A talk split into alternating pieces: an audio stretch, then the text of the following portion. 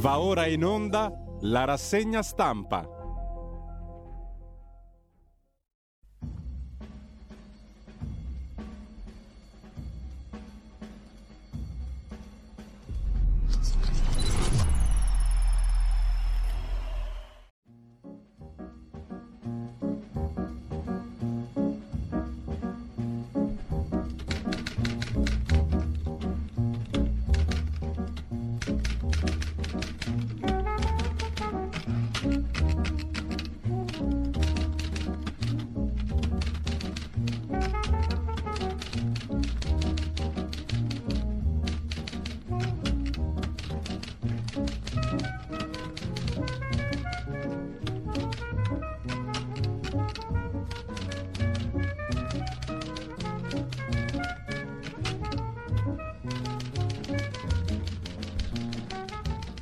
Cordiale buongiorno a tutte le ascoltatrici e a tutti gli ascoltatori da Giulio Cainarca. Bentrovati all'appuntamento con la rassegna stampa. Sono le 7.33, martedì 10 maggio. Eh, saluto Giorgio da Trieste, Fabrizio che hanno scritto due mail.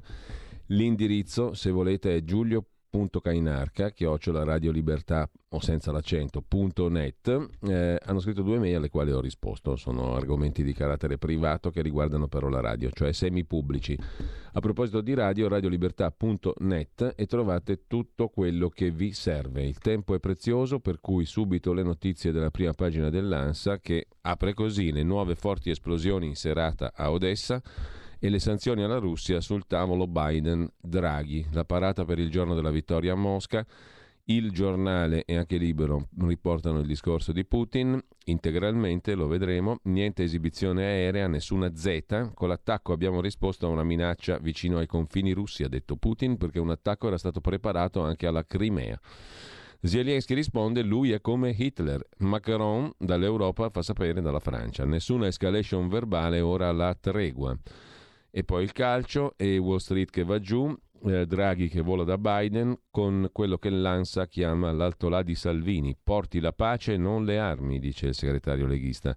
La cronaca in diretta dall'Ucraina e poi ancora Zelensky, Putin come Hitler vinceremo noi, il forfè della regina Elisabetta, Carlo leggerà il discorso della regina, il Queen's Speech, ancora una rinuncia per la sovrana, è la prima volta dal 1963. I numeri della Covid e la vedova Biagi che dice è imperdonabile chi tolse la scorta a un Marco Biagi. Su questo avrei tante belle cose da raccontare che mi riguardano anche personalmente e risalgono a tanti anni fa, quando feci un articolo allora sul quotidiano La Padania a propos- con Biagio Marsiglia del Resto del Carlino, giornalista del Resto del Carlino, che poi andò al Corriere della Sera e scomparve da un punto di vista della mm, visibilità pubblica. Ha fatto un carrierone, è diventato caporedattore centrale. Ma insomma, raccontammo, prima lui poi io, poi insieme, alcune cose sulla questione della mancata scorta a Biagi, anzi del fatto che fu tolta la scorta al professor Biagi nonostante le minacce. C'entrava la Telecom, c'entravano i magistrati di Bologna, nessuno querelò, nessuno ECP. Fatto sta che poi, poi la raccontiamo dopo perché Abbiamo tempo questa mattina di ritornare su questa storia, sul perché fu anche uno dei motivi, eh, e non di secondo piano, per cui fu tolta la scorta a Biagi, perché non fu creduto, non fu creduto quando lui diceva di essere minacciato e che riceveva telefonate di minaccia di morte, non fu creduto perché i tabulati della Telecom erano infedeli, non riportavano la verità. E fecero i carabinieri un tentativo per verificare fecero, uh, aprirono un numero, aprirono un numero apposito, finto naturalmente, una finta utenza privata in realtà controllata dai carabinieri per vedere se i tabulati della Telecom erano veritieri. Non lo erano, però lo scoprirono dopo la morte di Biagi. Sulla questione dei tabulati falsi, tra virgolette, fu giocata la credibilità di Biagi, perché Telecom e la Questura, e anche la Digos e la Polizia, e il Ministero dell'Interno, e Scaiola che disse quello è un mitomane, vi ricorderete, quello si inventa di essere perseguitato per avere la scorta, per darsi importanza, perché dissero così? Perché i tabulati erano infedeli. Raccontammo tutto, non successe nulla. Eh, la vedova Biagi dice imperdonabile chi tolse la scorta. Biagi non fu creduto. Perché non fu creduto? Perché non erano credibili neanche i tabulati della Telecom che certificavano le minacce o meno. Mm? Storiella interessante, vero? Il Papa ai cattolici LGBT dice che la Chiesa non vi rifiuta. Una chiesa selettiva di sangue puro sarebbe una setta. Il Papa si rivolge ai cattolici lesbo, gay, bisexual, transsexual, queer, plus, eccetera. Centinaia di casi di molestie denunciate al raduno degli alpini. Puoi vedere che gli alpini sono peggio dei musulmani di Colonia la notte di Capodanno e dei bei tipi che anche a Milano facevano le stesse cose, sono centinaia e continuano ad aumentare le denunce di molestie raccolte a Rimini da Non Una di Meno, una delle organizzazioni che ha denunciato le malefatte degli alpini, andate in scena nel corso del fine settimana a Rimini quando c'è stata la Dunata Nazionale degli Alpini, scrive L'agenzia ANSA in prima pagina. È polemica invece, questo è piaciuto moltissimo ai giornali di oggi. Questa tizia comasca, Lady Demonique, una mistress, una dominatrice sostanzialmente. Ci sono dei maschi ai quali piace essere dominati dalla donna, a fruste, a legnate, attacchi a punta e via dicendo.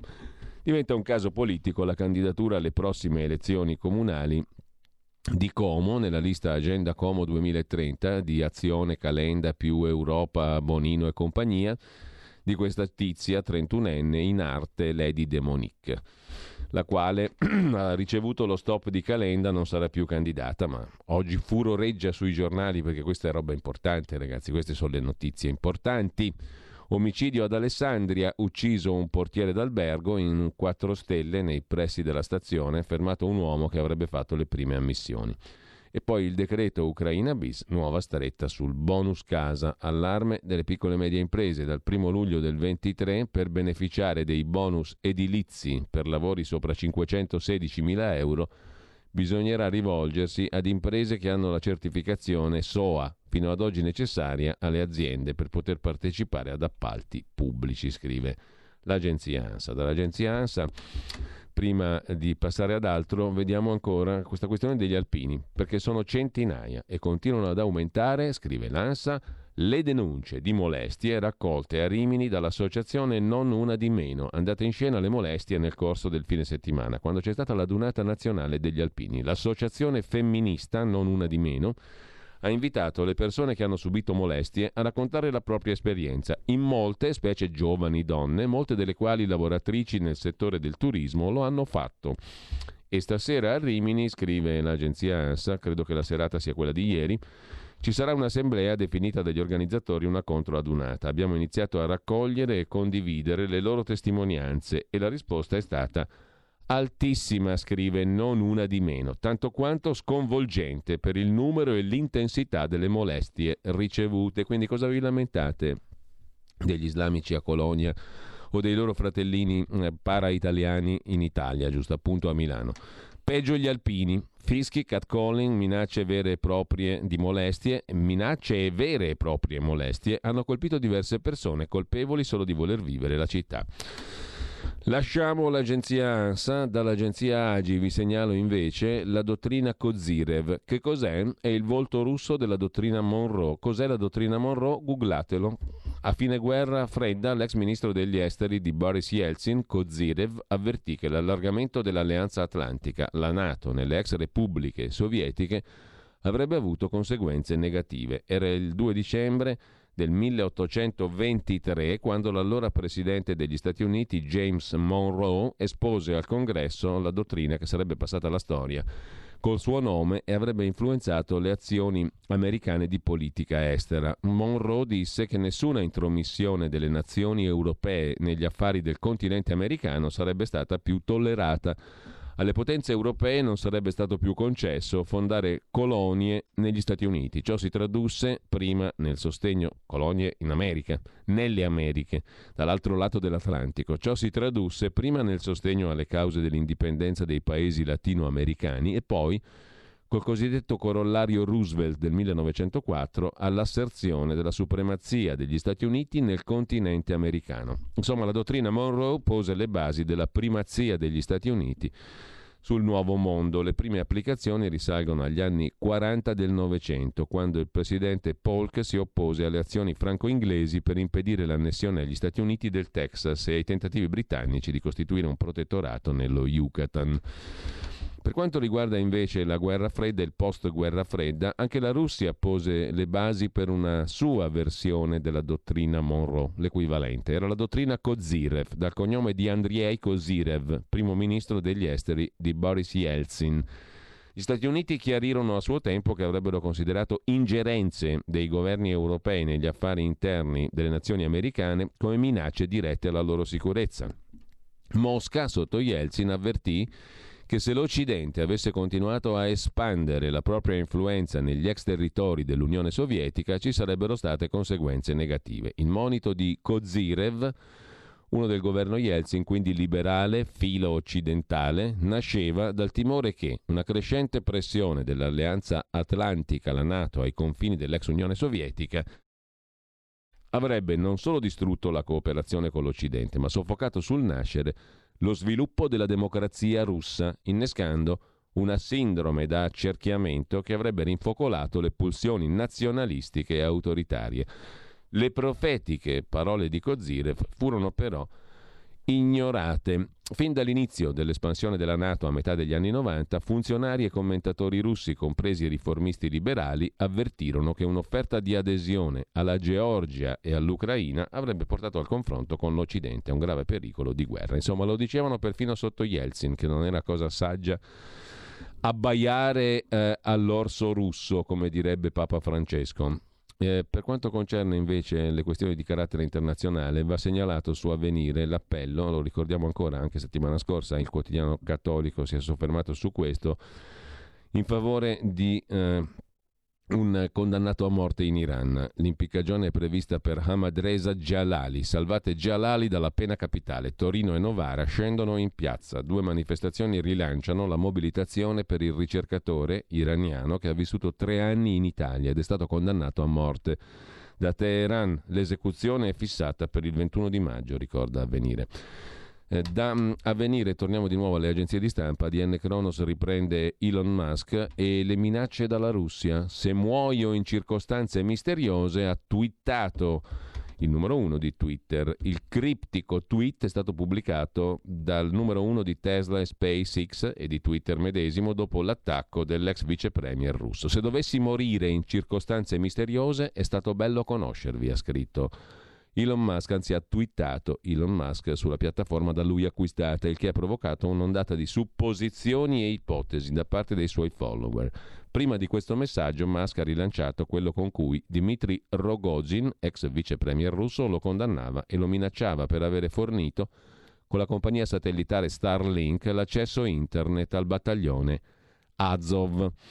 In manifest- sull'Ucraina, anzi manifestazione a Milano, liberate i combattenti della Azov, giusto appunto, non sono neonazisti. Alcune donne ucraine sono scese in piazza Duomo a Milano per sfatare, dicono loro, le bugie sul battaglione Azov, che non è neonazista ma anzi difende eroicamente la città di Mariupol.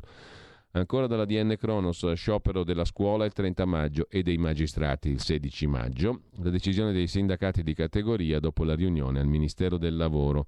Il 30 maggio dunque sciopero della scuola per l'intera giornata. Questa è la decisione assunta dai sindacati Nessuna risposta è giunta, dicono i sindacati, in merito alle richieste delle organizzazioni sindacali di modifica del decreto legge 36 su formazione e reclutamento approvato dal governo.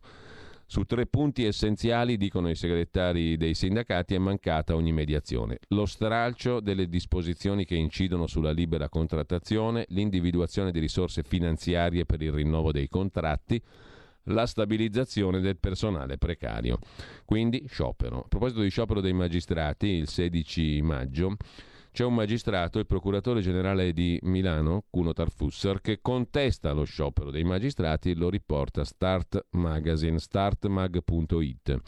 Lo sciopero proclamato dall'Associazione Nazionale Magistrati è la prova provata, se ve ne fosse ancora bisogno, dopo il marciume manipolatorio emerso in questi anni, per il quale chiunque altro sarebbe stato arrestato e che per la cronaca continua come nulla fosse, scrive in un post su Facebook Cuno Tarfusser, sostituto procuratore generale presso la Procura di Milano e per 11 anni giudice alla Corte Penale Internazionale dell'AIA, Lo sciopero è la prova, eh, se ve ne fosse bisogno, dopo il marciume emerso e per il quale chiunque sarebbe stato arrestato e che continua, dell'arroganza dei vertici della categoria, a parlare un magistrato, eh, anzi a scrivere, e della distanza siderale che intercorre tra i magistrati e la società.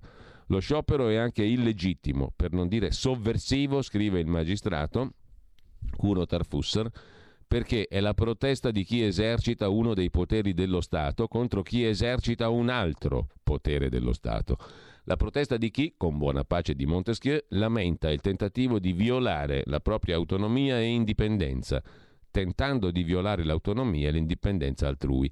È come se in vista di un processo che non sta procedendo verso l'esito atteso, governo e Parlamento decidessero di scioperare contro la magistratura Oltretutto, con lo sciopero, l'Associazione Nazionale Magistrati, scrive ancora il sostituto procuratore generale presso la Procura Generale di Milano, Cuno Tarfusser, con lo sciopero l'Associazione Magistrati vuole contestare gli unici due punti di una riforma, parola grossa, della giustizia per il resto inutile da salvare, cioè la previsione di un fascicolo della performance del magistrato e il diritto di voto degli avvocati e perché non anche del personale amministrativo nelle valutazioni di professionalità dei magistrati. Infatti, osserva Tarfusser, le modalità con cui oggi si autovalutano i magistrati non so se sono più ridicole o più vergognose. Ben altro e ben più penetranti, incisive strutturali sarebbero le riforme necessarie per restituire credibilità e autorevolezza a una giustizia distrutta dalle correnti che l'hanno manipolata, fagocitata e se la sono distribuita come fosse cosa loro e da una politica debole, incapace di contrapporvisi se non con pseudo riformette, quale quella in discussione, la Cartabia, con cui si fa finta di cambiare molto per non cambiare nulla, mettendo l'ennesima toppa a un vestito liso e ormai irrimediabilmente fuori moda. Temo solo, conclude il magistrato in questo post, non ho memoria di altri magistrati che hanno scritto robe di questo tipo, comunque temo solo, conclude Cuno Tarfusser, che di una giustizia giusta, efficiente e credibile, certamente possibile, non gliene importi niente a nessuno, o comunque poco a troppo pochi. Scusate la lunghezza e l'eccesso di semplificazione, ma non se ne può più, scrive Cuno Tarfusser. A proposito di giustizia, sul Corriere della Sera di oggi, Marco Cremonesi, pagina 21, intervista Roberto Calderoli, uno degli architetti, scrive il Corriere, dei cinque referendum sulla giustizia promossi dalla Lega coi radicali che si terranno il 12 giugno. C'è una congiura anti-referendum, i magistrati decidono su tutto, vogliono sterilizzare il voto. Sono una bestia, sono furioso, dice Roberto Calderoli al Corriere della Sera. È partita la congiura del silenzio e quella per sterilizzare la consultazione. Gli indizi ci sono tutti. Di quali indizi parlo? Dei cinque referendum presentati è stato bocciato quello di maggior presa, la responsabilità diretta dei magistrati, che avevamo chiamato chi sbaglia paga, non si capisce perché, osserva Calderoli, visto che il quesito era stato dichiarato ammissibile nel 1987. Sono stati bocciati anche referendum non nostri su cannabis ed eutanasia che avrebbero veicolato ampia partecipazione. È una questione per tecnici, lo ha deciso la Corte Costituzionale. Aspetti, dice Calderoli. Secondo indizio, la riforma della giustizia di cui sento parlare da 40 anni mette il turbo, arriva in Parlamento, è un brodino che allunga le questioni, ma guarda un po', provano ad approvarla in tutti i modi appena prima di arrivare al voto, perché farebbe saltare tre quesiti su cinque. Perché la Cartabia è un brodino di riforma? Il Consiglio Superiore della Magistratura, continua Calderoli, sarebbe stato da sciogliere e invece con la riforma ne aumentano i membri. Le correnti sanno quello che prenderanno in una bella spartizione tra magistrati e partiti. Vissero tutti felici e contenti. E il passaggio di carriera tra magistrato inquirente e giudicante, che si può fare una volta sola, mi ricorda la barzelletta sulla figlia incinta, ma soltanto un po'. E poi le porte girevoli. Se uno rinuncia alla toga, deve essere per sempre. C'è la data del referendum, è stata scelta la prima domenica dopo la fine della scuola e dopo due anni di clausure da pandemia. Per quanto riguarda la coincidenza referendum amministrative, certo, anche se le amministrative riguardano solo un comune su otto, soprattutto con l'election day potevamo aspettarci di votare anche il lunedì e invece il voto solo di domenica. Per completare l'indizio aggiungo che si sarebbe potuto votare prima anche per le amministrative. Per esempio a maggio ha prevalso la linea del ministro Bianchi, voto a scuole chiuse. Mi pare chiaro, prosegue Calderoli, che ci sia un cortocircuito tra poteri dello Stato. Chi è il sommo garante della Costituzione? Il Presidente della Repubblica, che ha uno staff fatto per oltre la metà di magistrati. Chi mette a punto i decreti del governo? Il Dipartimento Affari Giuridici e Legislativi, da cui i magistrati credo che raggiungano l'80% del personale. Qualunque parlamentare può proporre le proprie proposte di modifiche ai decreti, ma chi le valuta? Con ogni probabilità un magistrato. I magistrati, continua Calderoli, decidono per tutto. Non ci sono più pesi e contrappesi tra poteri dello Stato. Se il vino è buono, te lo dice sempre l'oste. A costo di passare per il giapponese sull'isola, conclude Calderoli, spero che gli italiani vengano a votare, è l'unico modo per far sentire la voce del popolo, dice Roberto Calderoli, intervistato dal Corriere della Sera. Sulla questione del referendum si sofferma anche a venire. Partito Radicale e Salvini, poi dopo nel corso della mattinata sentiremo i 20 minuti e passa di conferenza stampa di Matteo Salvini con il radicale Maurizio Turco sulla questione del referendum e della giustizia. E peraltro da oggi non avremo più la rubrica Mordi Media con il professor Ugo Volli, che termina la collaborazione gratuita peraltro con noi, ma poi ne parleremo dopo. E lo ringrazio già da ora perché sono stati mesi, anni, non so neanche quanto tempo, ormai tantissimi mesi di collaborazione. Per me è stato un onore avere una personalità del calibro del professor Volli a collaborare alla radio che dirigo, quindi ne, gli sono infinitamente grato, ma poi ci comiateremo come si deve dopo alle 9.30. In ogni caso, um, dicevamo dei referendum sulla giustizia, anche il um, quotidiano Avvenire se ne occupa, Partito Radicale Salvini a mani nude, i radicali presentano una lunga rassegna di gravi errori giudiziari in vista del voto del 12 giugno. Due dei cinque quesiti riguardano legge Severino e custodia cautelare. Il caso di Marco Melgrati, sindaco di Alassio, in Liguria, assolto 35 volte in 35 processi. Potrei definirmi, dice Melgrati, un innocente seriale. E poi a proposito di giustizia, due pagine su Libero, una che mh, riproduce per concessione dell'editore il, un estratto del libro Tromboni, tutte le bugie di chi ha sempre la verità in tasca il libro viene pubblicato oggi per eh, Rizzoli, l'autore è il vice direttore della Verità Mario Giordano. Reati, errori, ipocrisie dei tromboni della giustizia. Oggi esce il saggio del giornalista Mario Giordano che smaschera le bugie, gli strafalcioni, le contraddizioni di chi crede di avere la verità in tasca in ogni ambito. E anche Libero, dopo aver presentato il libro di Giordano, si occupa di Salvini che lancia il referendum. Andiamo a mani nude, ha detto il segretario leghista, contro la giustizia ingiusta.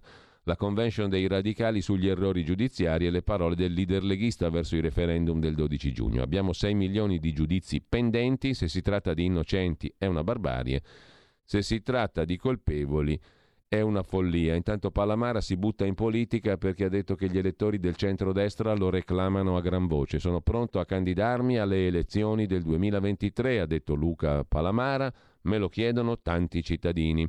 Anche l'agenzia DN Kronos riprende questa istanza democratica che il buon Palamara recepisce con con grandissimo coraggio e con grandissima generosità, mi candido alle elezioni politiche del 23 per rispondere alle numerose istanze di tanti cittadini.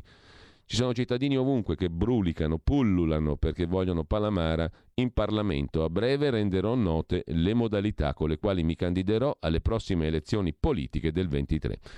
Intanto Luca Palamara, che gira da tempo l'Italia, scrive il Fatto Quotidiano, come futuro candidato alle elezioni, come autore di libri di successo, come accusatore del sistema delle spartizioni di poltrone dentro il CSM, che egli stesso ha contribuito a creare e gestire, sta cercando di far dimenticare le inchieste in cui è coinvolto.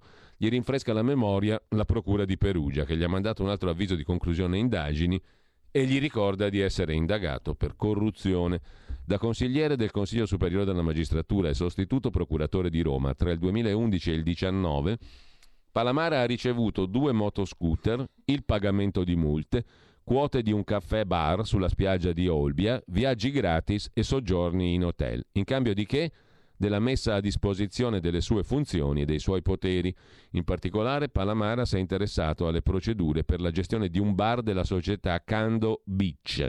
Attraverso sue conoscenze nelle forze dell'ordine faceva in modo che i vertici dell'amministrazione comunale di Olbia si occupassero delle istanze avanzate dalla società. Dopodiché ha favorito il buon esito di un procedimento penale, Tribunale di Roma, nei confronti della madre e moglie del suo coindagato Federico Aureli, si è poi prestato a favorire il buon esito di un altro procedimento penale con altri indagati, eh, Anna Maria Manfredi e i suoi fratelli, senza segnalare il rapporto di conoscenza che si era già tradotto in un soggiorno offerto, definiva il procedimento avanzando richiesta di archiviazione a favore di quelli che gli hanno offerto il soggiorno. Ha aggiustato anche la causa, pendente sempre a Roma, sulla separazione di Goffredo Ceglia Manfredi dalla moglie e la causa civile per la cessazione degli effetti civili del matrimonio. Palamara incontrava un giudice della prima sezione del Tribunale di Roma presso il CSM e segnalava il suo interessamento alla controversia. Infine ha promesso un intervento anche per definire altre problematiche sulla società Arte Sole Nell'abitazione di Palamara veniva trovato un verbale di verifica redatto nel 18 da ufficiali della Guardia di Finanza nei confronti della Arte Sole e un verbale di ispezione redatto sempre nel 2018 dai carabinieri. Palamara rischia un nuovo giudizio per orientare processi riceveva favori. Intanto a proposito dei referendum sulla giustizia, anche Italia Oggi se ne occupa con Marco Bertoncini, cinque referendum verso il fallimento. Sono i leghisti fra i pochi a farsi vivi sui referendum il 12 giugno per le cinque consultazioni referendarie e per mille sindaci e consigli comunali si potranno esprimere meno di 9 milioni di elettori su 51 totali, lo ricorda polemicamente Roberto Calderoli, nota Bertoncini su Italia Oggi. Per la validità dei referendum diciamo ordinari, come i prossimi, non è sufficiente la maggioranza dei votanti per il sì. Occorre che alle urne si rechi almeno un elettore su due. Gli italiani residenti all'estero potranno votare per corrispondenza, ma non inviare le schede per le comunali previste insieme ai referendum. Già è arduo ottenere risultati nelle presenze ai seggi per le amministrative. Figuriamoci in referendum agevolati dal richiamo delle comunali soltanto in percentuale minima e che non attraggono milioni di italiani. Sarebbe stato il caso dei quesiti su cannabis, fine vita e responsabilità dei giudici. Più scarsa appetibilità presentano gli attuali quesiti su elezione, CSM e separazione carriere. Richiama fuori dalla sinistra la diversità delle funzioni fra i magistrati, mentre Giorgia Meloni ha fatto conoscere il disinteresse o la contrarietà a sopprimere la legge Severino e a limitare la custodia cautelare.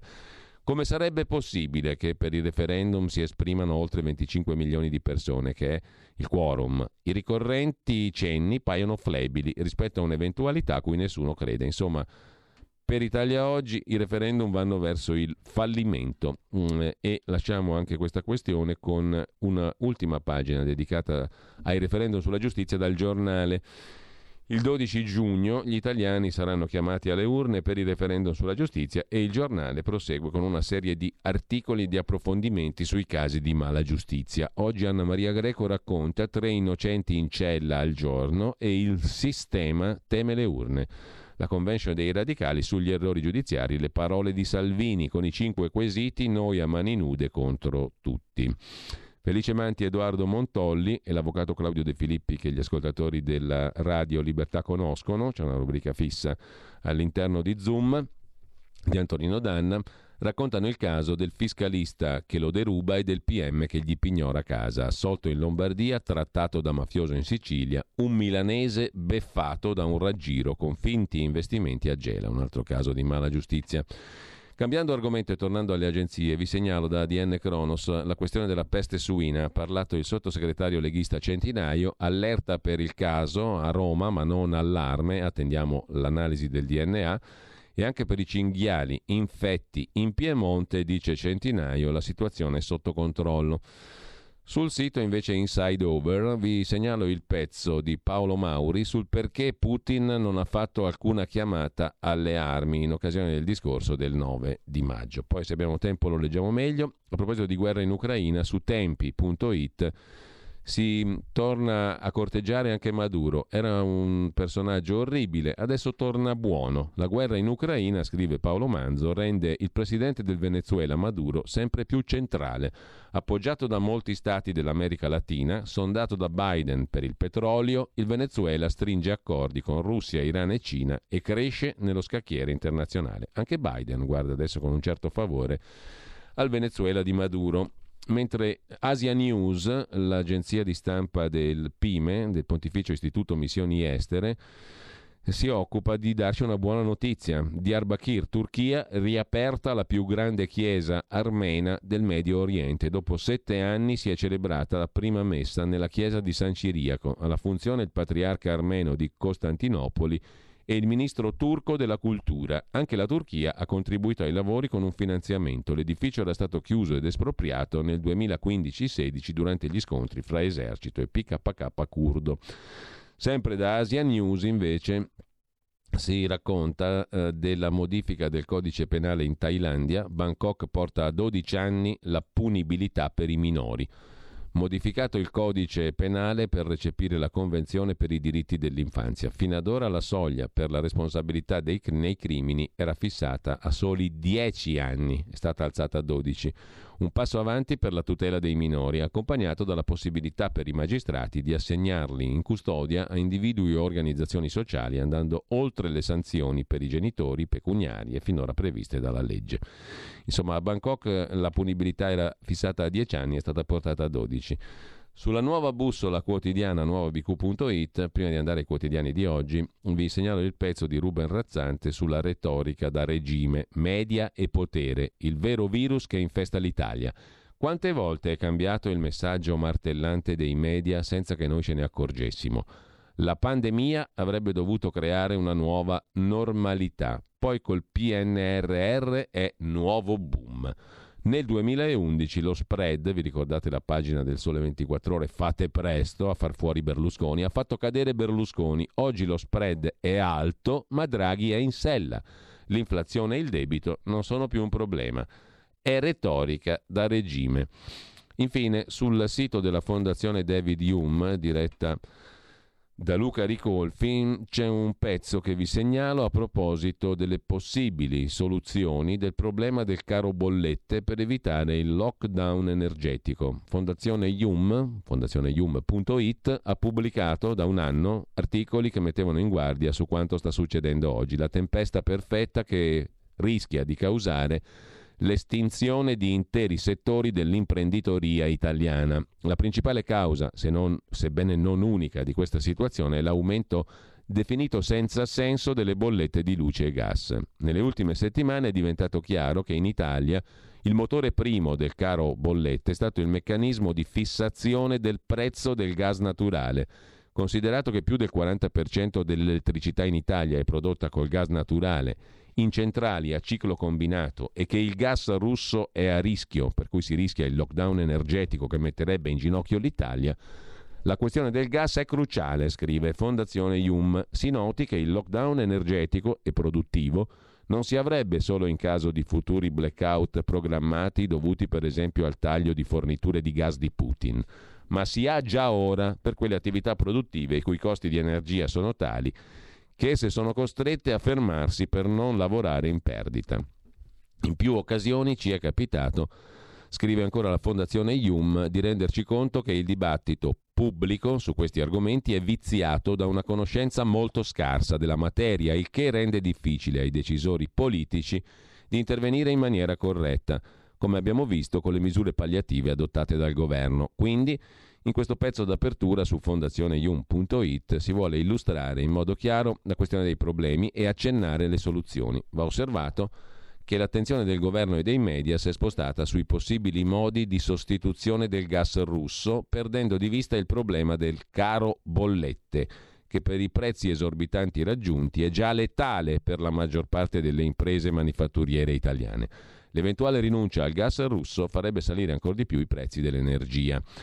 La questione è quella di come si forma il prezzo del gas naturale. Ne avevamo parlato con Mario Menichella che su mm, Fondazione IUM aveva proprio fatto una serie di articoli su questo punto e oggi meritoriamente il sito della fondazione diretta dal professor Ricolfi fa il punto su questa questione centrale che al di là del, della guerra di Putin e del gas russo eh, vede il suo fulcro nel meccanismo di fissazione del prezzo del gas naturale. Questo è il motore primo del caro bollette, è il prezzo più caro quello che si forma in Italia. Lasciamo le agenzie di stampa con una curiosità, la storia di Hermine, una maestra, anni 103, che sogna di tornare austriaca. Il tema della cittadinanza austriaca, cioè del doppio passaporto ai cittadini di madrelingua tedesca che vivono nell'odierno Alto Adige Sud Tirol, sta conoscendo un momento di pausa, ma tutt'altro soppito dai tanti nostalgici. Un secolo fa questa donna insegnava clandestinamente la lingua tedesca bandita dal regime fascista ai bambini sud tirolesi. Era nata sotto l'Austria, ora ha chiesto di ridiventare cittadina austriaca, a 103 anni di età. Lasciamo con ciò le agenzie, andiamo a vedere anche le prime pagine di oggi, dicevo partendo come al solito dal Corriere della Sera, Putin ammette le perdite, è il titolo d'apertura. Un Putin che smorza i toni, scrive il Corriere della Sera e dice mai più guerra globale. Qualcuno forse credeva che Putin dichiarasse guerra al mondo e è rimasto deluso. Zelensky continua a dire che Putin è Hitler. E l'europeo Michel, Presidente del Consiglio europeo, in un rifugio antibombe. Macron però osserva non si fa la pace umiliando la Russia. La Presidente della Commissione von der Leyen vuole cambiare i trattati, dicono no, 13 stati. Queste la sintesi del Corriere della Sera. La regina Elisabetta rinuncia al discorso al Parlamento inglese e le minacce russe. Musk dice se muoio, puntini puntini, Elon Musk. In primo piano sul Corriere della Sera l'intervista a Manfred Weber, Partito Popolare Europeo, l'Unione Europea cambi, doppia velocità e integrazione cioè cominciamo a decidere a maggioranza alcune cose e poi c'è la cronaca, investe e uccide 17enne in moto, in quel di Treviso, arrestato un agente di polizia che guidava ubriaco. Giulia Ligresti invece, che nel 2013 aveva patteggiato per falso in bilancio due anni e otto mesi, sarà risarcita, la figlia di Salvatore Ligresti, per l'ingiusta carcerazione patita. Dopo l'assoluzione del fratello e di due manager aveva già ottenuto la revisione del processo e la stessa assoluzione. Dunque assolta, carcerazione ingiusta, Ligresti verrà risarcita. Le borse Milano cede il 2,74% e lo spread va oltre quota 200 punti, scrive il Corriere della Sera in prima pagina. È un paese fondato sul debito, osserva Alberto Mingardi in prima pagina appunto sul Corriere della Sera. Dal Corriere passiamo a Repubblica. L'apertura è dedicata a Putin che dice nessuna guerra totale e a Macron non si ottiene la pace, ha detto il presidente francese umiliando Mosca. Fuga dei medici dall'inferno dei pronti soccorso nella sanità italiana, intervista alla ministra della famiglia Bonetti, le madri devono poter lavorare a ogni età contro le parole dell'imprenditrice Franchi della moda che assume solo donne dopo gli anta così non rompono le scatole e lavorano 24 ore al giorno.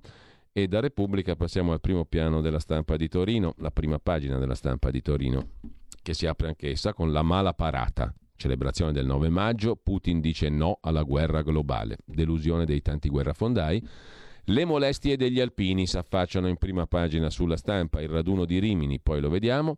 Draghi da Biden, in gioco il ruolo dell'Occidente, scrive Natalie Tocci, via al Festival dell'Eurovision a Torino, 40 paesi cantano con eh, l'Ucraina e la parola di Macron, nessuna pace umiliando Mosca, scrive la stampa. Domenico Quirico mh, mm, commenta popolo ingannato da Stalin allo zar Putin nella parata del 9 maggio. Lasciamo la stampa, andiamo a vedere la verità di Maurizio Belpietro. Titolo d'apertura sugli occhi degli Stati Uniti che decidono la guerra. In Ucraina si sta sperimentando, scrive Claudio Antonelli, un nuovo modo di combattere. Che roba è? Spiano le mosse dell'armata russa, guidano droni e missili contro i bersagli. La resistenza ucraina dipende da un pugno di aziende ipertecnologiche legate all'intelligence di Washington.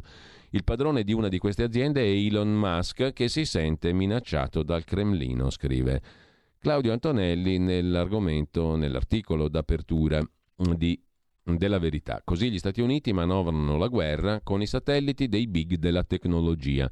Il governo ucraino ha ottenuto aiuto da otto grandi multinazionali per contrastare l'avanzata russa. Una di queste multinazionali è di proprietà di Elon Musk che ora teme per la vita dopo le minacce di Mosca. Con un network tra i maggiori player ci sarebbe spazio pure per l'Italia. L'intelligence inaugura una nuova stagione per tutti i social media, scrive. La verità. Subito dopo c'è il pezzo di Maurizio Belpietro, niente conflitto globale, Putin ha deluso la stampa guerriera o guerrafondaia. Putin lascia a secco la stampa con l'elmetto, titola La verità.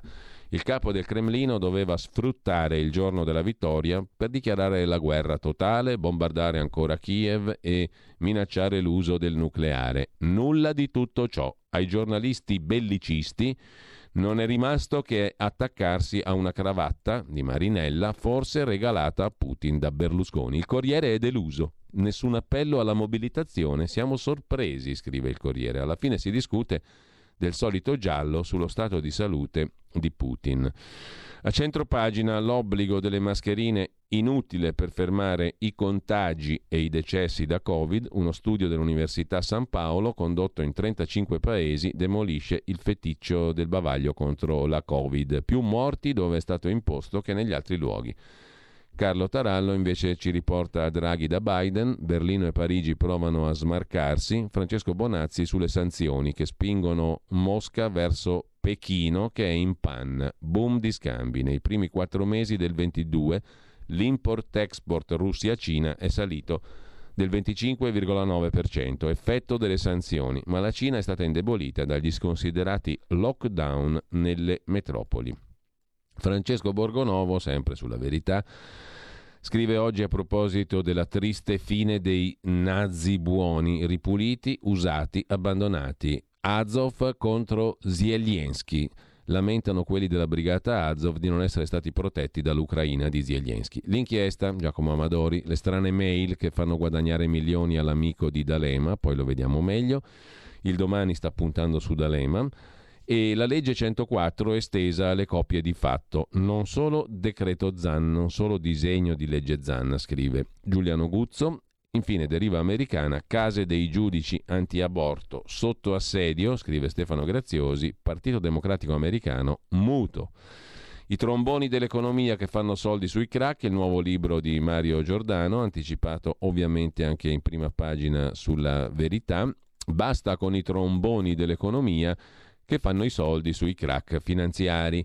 Il nuovo libro di Mario Giordano, tutti quelli che salgono in cattedra per mangiarci sopra, come la casta dei consulenti che si occupano di aziende decotte e raccolgono decine di incarichi sempre ben retribuiti. Dalle banche venete a Montepaschi, i flop del credito e delle grandi imprese sono costati ai risparmiatori 100 miliardi di euro in 15 anni. La catena Mercatone 1 è stata affidata a una società appena nata, subito finita all'aria. I tre commissari si sono assegnati indennità di 7 milioni e 200 mila euro ognuno, scrive Mario Giordano nel suo nuovo libro. Infine, la dominatrice di Calenda che a suon di bestemmie procura voti al centro-sinistra, ma non verrà candidata. Lady Demonique, una 31enne della Comasca, se ne occupa Giorgio Arnaboldi in prima pagina sulla verità, ma non c'è solo la verità. Bestemmia per soldi, una dominatrix candidata nella lista di Calenda. C'è anche la foto di Calenda con questa tizia. Dora Zaghi si chiama costei, offre servizi quali calci nei testicoli e vendita di preservativi usati. Una roba deliziosa corre, e, intelligentissima. Corre a Como per il candidato PD. No, perché Calenda gli ha dato il 2 di picche a questa bella tizia. Poi vorrei vedere chi li compra, i preservativi usati, ma il, la, il mondo è bello perché ha variato, si diceva così, ed è sempre, è sempre vero, è sempre valido questo proverbio.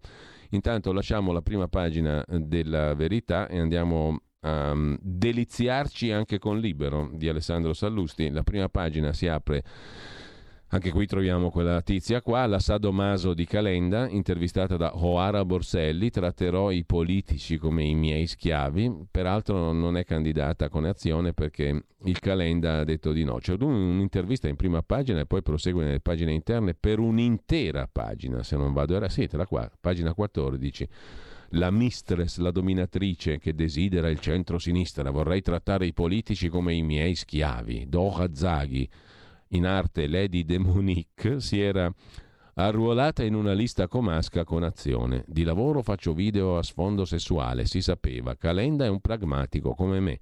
Tra i servizi che offro c'è anche la blasfemia. Io monetizzo le bestemmie. Mi chiedono anche molti giochi di ruolo, tipo maestra alunno, direttrice di banca cliente e compagnia bella. Mi sono appassionata di politica guardando Lilly Gruber quando faceva i servizi di guerra ma seguivo anche Michele Santoro. Per tutto il resto, se volete, c'è un'intera pagina di Libano. Ma comunque, di là di questo, il libro apre con la verità sulle spie nella TV italiana. L'allarme degli 007 con Urso, Fratelli d'Italia, presidente del COPASIR, Comitato parlamentare di controllo sui servizi, che intervistato da Francesco Specchia dice in Italia ci sono infiltrati. La Russia manipola i fatti e recluta i dirigenti. Indagheremo sulla RAI. Adolfo Urso, presidente del Comitato parlamentare di controllo dei servizi segreti, è persona da bene, scrive libero in prima pagina, e se lo scrive libero ci crediamo, con inappuntabile understatement, oggi allo sguardo puntato verso l'immaginario sestante della propaganda russa, che sta diventando arsenale di guerra del Cremlino. Cosa dice l'ottimo Adolfo Urso, presidente del Copasir, che in Italia ci sono infiltrati di Putin. La Russia manipola i fatti, recluta dirigenti. Abbiamo aperto un'istruttoria anche sulla RAI. Attenzione, indaga il Copasir. Il reclutamento dei russi avviene tramite spionaggio, arruolamento e propaganda e messa a libro paga di dirigenti. Dirigenti di che? Di qualcosa. In relazione alla guerra d'Ucraina avevamo riferito in Parlamento già il 9 febbraio e prima ancora il 13 gennaio, dice Urso. Bene, bravo bis. Libertà di opinione? Anche in altre epoche vi era chi guardava a Mosca per convinzioni ideologiche o altro. Noi siamo una grande democrazia che si fonda proprio sulla libertà di opinione e informazione. Abbiamo il compito di preservarla da ogni ingerenza. Bene, bravo bis. Intanto D'Alema insulta un giornalista, mi rompete i coglioni raccattando. Merda, ha detto D'Alema. Volano gli stracci nell'intervista di Emiliano Fittipaldi, giornalista de Il Domani, a Massimo D'Alema. Il giornalista rivolge all'ex premier alcune domande su una transazione tra l'ENI e la società Blue Power, che è la società di un amico di D'Alema, e sui suoi presunti rapporti di D'Alema col faccendiere Piero Amara. D'Alema non la prende bene. Non le mando un cazzo di documento, mi sono rotto i coglioni, lei raccatta merda, ha detto D'Alema all'intervistatore del domani. Stuzzicato da Fittipaldi sul suo presunto ruolo come mediatore nella transazione della società Blue Power del suo amico Nettis, D'Alema ha replicato: Ho parlato con tutti i protagonisti, col mio avvocato mi sono un po' rotto i coglioni. Abbiamo tutta la documentazione, potrei mandarle le fotocopie, ma non le mando un cazzo. Con Eni le facciamo causa insieme, così ci divertiamo. Lei raccatta merda di mestiere. Queste non sono domande. Se lei fosse un giornalista avrebbe fatto il lavoro che ho fatto io, messo assieme informazioni esatte. Ho fatto il direttore di un grande giornale dove uno come lei non l'avrei assunto. Noi cercavamo di non raccattare. Merda, scriva quello che vuole, l'idea di citare in giudizio l'ingegner De Benedetti mi diverte, ha detto Massimo D'Alema al giornalista del domani. Mentre Putin non forza l'Europa, eh, non fo- chiedo, chiedo scusa, Putin non forza, l'Europa apre e oggi Draghi vola da Biden, scrive l'agente Betulla, Renato Farina in prima pagina su Libero. Negli Stati Uniti si vedrà quanto pesa Draghi, commenta Sallusti. Vittorio Feltri, ma sulla guerra non si capisce più niente, è l'unica cosa chiara, dice Feltri. Caso Berlinguer, Palazzo Chigi si chiama fuori, osserva Gianluca Veneziani, chiude carta bianca della Berlinguer, ma i ministeriali fanno festa, aumenti fino a 10.000 euro, in 225.000 incasseranno anche gli arretrati, scrive Attilio Barbieri, per gli statali aumenti in busta paga a maggio e arretrati. Ieri la firma definitiva al rinnovo del contratto per i dipendenti delle funzioni centrali che farà da apripista per i dipendenti di livello inferiore della pubblica amministrazione. Il contratto rinnovato ieri da sindacati e agenzia Aran è quello che aveva provocato polemiche lo scorso febbraio per la consistenza degli incrementi retributivi. Per i livelli superiori arrivano a 10.458 euro all'anno. L'incremento medio 1.625 su 13 mensilità a cui vanno sommati gli arretrati contrattuali medi, pari a circa 1.800 euro all'anno. I ministeriali fanno festa, aumenti fino a 10.000 euro, siglato il contratto per 225.000 dipendenti delle amministrazioni centrali e delle agenzie fiscali, con gli arretrati a partire dal 2019. Tanto facciamo debito e paga... Chi paga? Indovinate un po'? Con ciò lasciamo la prima pagina di eh, Libero, che si occupa anche di eh, Giorgia Meloni, alla quale servono idee forti sull'economia, osserva il politologo Alessandro Campi. Mentre, lasciato libero, andiamo a vederci che cosa? Il tempo di Roma, tanto per fare un esempio. Draghi è l'ultimo americano, Super Mario alla Casa Bianca, l'argomento d'apertura, poi Putin che vola basso alla parata e il centrodestra alla prova del voto. Oggi arriva in aula la legge costituzionale per il presidenzialismo, prima firmataria Giorgia Meloni a mezzogiorno il Comitato dei Nove in Commissione Affari Costituzionali, alle 15 si comincia a votare. Sarà un termometro dei rapporti all'interno del centrodestra, scrive Il Tempo. Sul messaggero di Roma invece c'è in primo piano la questione che abbiamo appena visto degli statali, aumenti e nuove carriere, ok al contratto, aumenti fino a 117 euro al mese e ieri le firme a giugno in busta paga arretrati che possono arrivare a 1800 euro all'anno, più scatti di carriera anche senza laurea, valutazioni legate a merito e anzianità, soddisfazione del ministro Brunetta.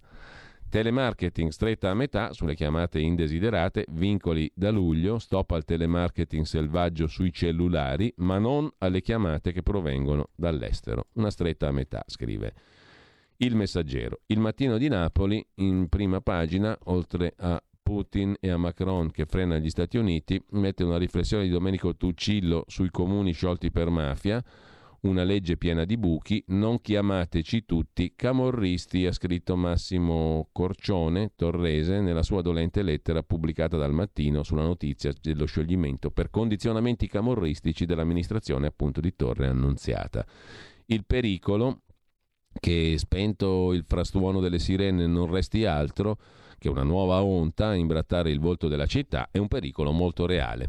È una legge piena di buchi, quella dello scioglimento dei comuni per mafia, scrive Il Mattino con Domenico Tuccillo, mentre a centropagina disastro all'ospedale San Paolo di Napoli, macchinari rotti, niente radiografie, pazienti trasferiti, ospedale in crisi, diagnostica paralizzata da dieci giorni. Al Cardarelli il pronto soccorso fa paura e il concorso va deserto. Un solo concorrente ma senza qualifiche richieste. Flop al concorso per sei posti da dirigente medico di pronto soccorso all'ospedale Cardarelli, il più grande ospedale del Mezzogiorno.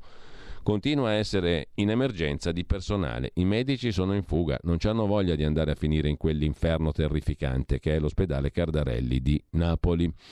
Lasciamo con ciò anche il mattino e andiamo a vedere il giorno, la nazione, il resto del Carlino.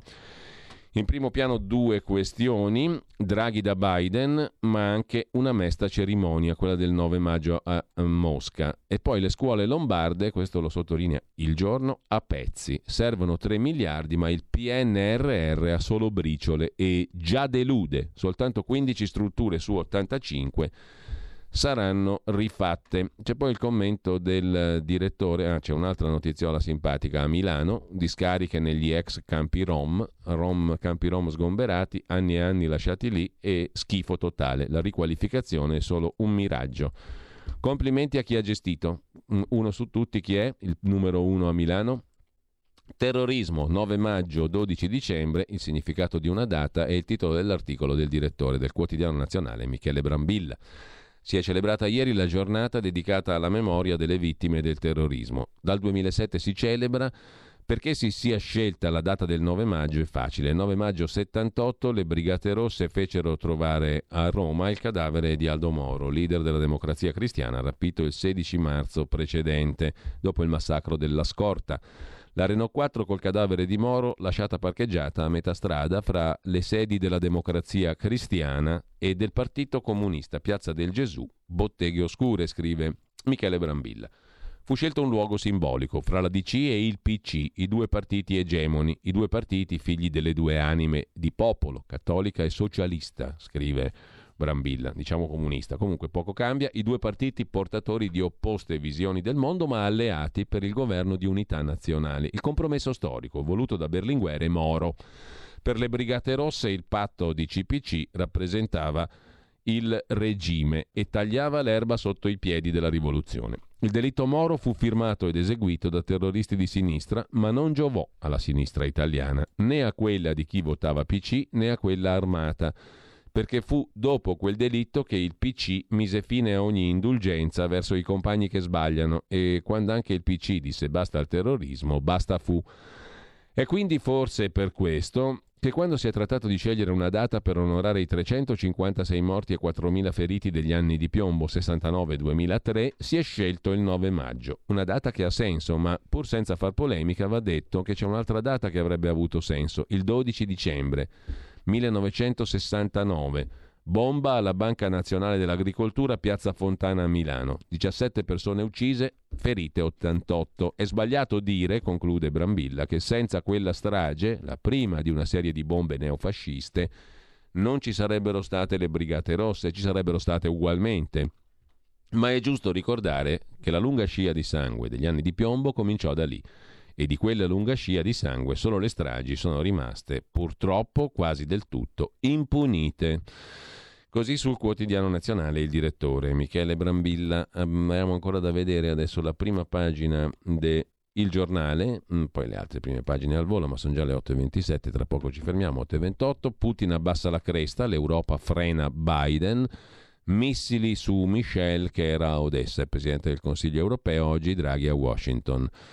Sul discorso dello zar, solo slogan vuoti, scrive Roberto Fabbri, un esperto spiega perché vuole un super conflitto. Putin e poi dall'impero russo, il pantheon, dall'impero all'Unione Sovietica, il pantheon del Cremlino analizzato da Luigi Mascheroni che analizza appunto le citazioni fatte da Putin nel suo discorso e poi battaglia storica si vota il presidenzialismo, idea di Berlusconi, proposta di Forza Italia del 95, oggi l'Aula discute il testo di Fratelli d'Italia.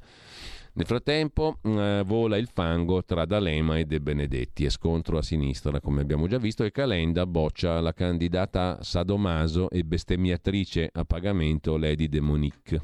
A Como, in quel di Como uno dei fatti incredibilmente interessanti del giorno. Eh, il foglio c'ha poco di interessante in prima pagina, il fatto quotidiano mette in prima pagina Draghi abbandonato da tutti che vola da Biden. Un italiano in America, mentre in Europa i bellicisti battono in ritirata. Triste e solitario. Il povero Mario. Fa anche rima, niente conferenza stampa con Joe. Macron si smarca dalla Nato e dopo Conte chiedono autonomia dagli Stati Uniti anche Salvini e Letta. Dopo Conte, eh? sia chiaro, scrive il Fatto Quotidiano. Domenica notte il governo ha rischiato di finire sotto sulla norma 5 Stelle sull'ILVA e le bonifiche. L'ha salvato l'astensione di Fratelli d'Italia che sarebbe all'opposizione, ironizza il Fatto Quotidiano. Che bella maggioranza!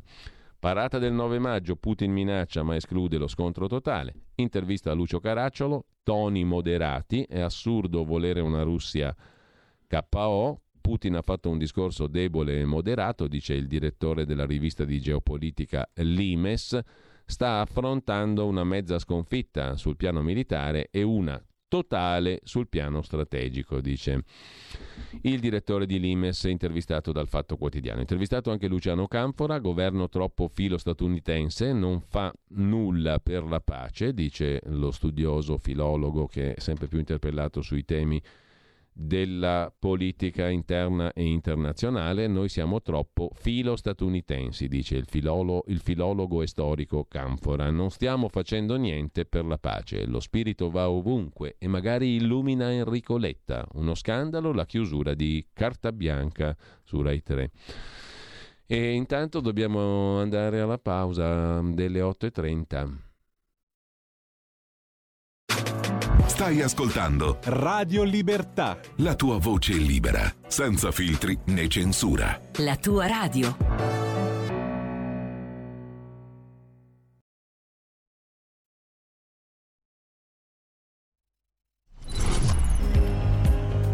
Primo Levi e la libertà della scienza. Io non sono affatto d'accordo che uno scienziato sia libero di studiare un gas nervino. Così la bomba al neutrone è stata probabilmente commissionata. Un politico avrà chiesto a un fisico, sei capace di farmi una bomba al neutrone? Cioè una bomba capace di distruggere solo gli esseri umani e lasciare in piedi gli edifici. E il fisico ha provato, dopodiché ha detto di sì, sì, sono capace. Io vorrei che, è chiaro che non si può impedire questo, però vorrei eh, vincolare in qualche modo moralmente, come, come il medico è vincolato, vincolare moralmente il futuro scienziato a astenersi da queste cose. Magari non si asterrà, però sarà uno spergiuro. Sarà una remora comunque. Sarà una remora. Ce ne sarà qualcuno, non tutti evidentemente, ma qualcuno ci sarà che dirà no, questo non lo posso fare perché ho giurato di non farlo.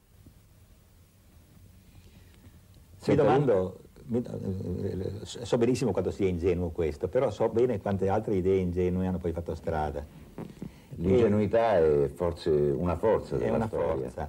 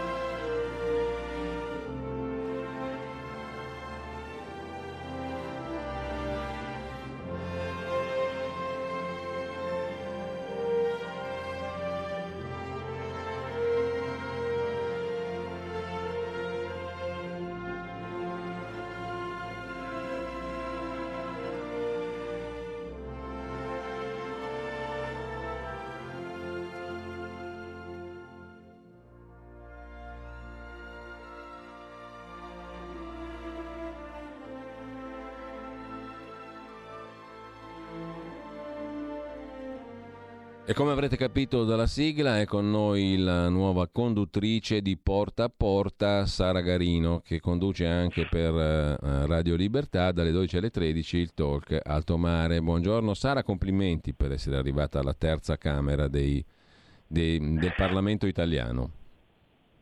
Grazie Giulio per l'introduzione, come dire ad maiora sempre, vero? Esattamente, non si, può, non, si può far altro che dire, non si può far altro che dire così. Via col vento fu composta da Max Steiner, compositore austriaco che nasceva a Vienna proprio oggi, il 10 maggio del 1888. Naturalizzato statunitense, fece numerose colonne sonore per film Ah, addirittura eh, ebbe come maestro Johannes Brahms e a 15 anni entrò all'Accademia Imperiale di Musica e Arte Scenica di Vienna dove trovò un altro personaggetto da nulla. Ebbe come insegnante Gustav Mahler.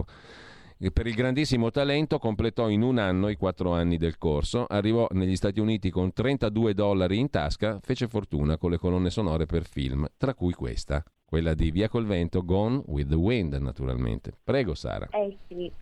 E bravo Giulio per ricordare ogni giorno queste ricorrenze, queste date che comunque ci aiutano a valorizzare un patrimonio, quello della musica classica, che purtroppo da noi in Italia è ancora negletto, nonostante anche in questo l'Italia assolutamente non abbia nulla da invidiare al resto del mondo. Beh, per quanto concerne Alto Mare, entriamo nel vivo, puntata ricca, anche quella di quest'oggi.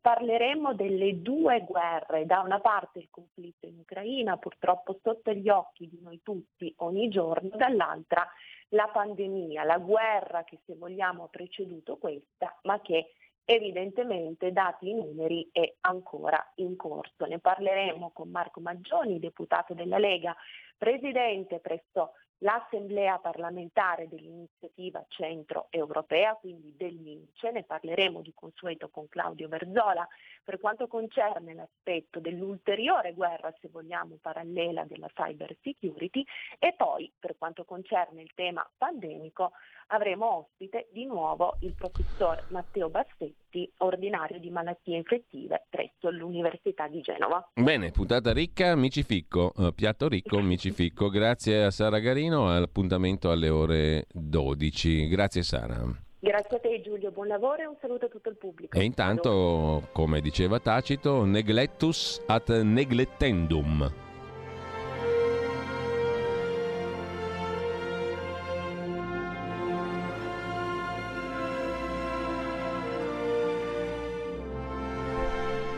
E torniamo, si parva licet, come direbbe qualcuno, alla prima pagina del Fatto Quotidiano, laddove troviamo anche Angelo Guglielmi, censura di Stato contro la Berlinguer, i talk sono plurali, dice lo storico, mitico direttore di Rai 3, classe 1929, un vecchio validissimo, censura di Stato su Berlinguer, i talk vivono di opinioni diverse. Per quanto riguarda i russi, siano legati o meno a Putin, è interessante ascoltarli, dice Angelo Guglielmi. E sempre dalla prima pagina del Fatto Quotidiano, il liberale Calenda caccia dalle liste la hard dominatrice e bestemmiatrice a pagamento, perché c'è gente, pensate un po', che paga, non ci si stupisce di niente, che sta qua a fare moralismo da due soldi, ognuno si diverte come gli pare, fa male a nessuno, paga una persona per sentirla bestemmiare, cosa c'è di strano?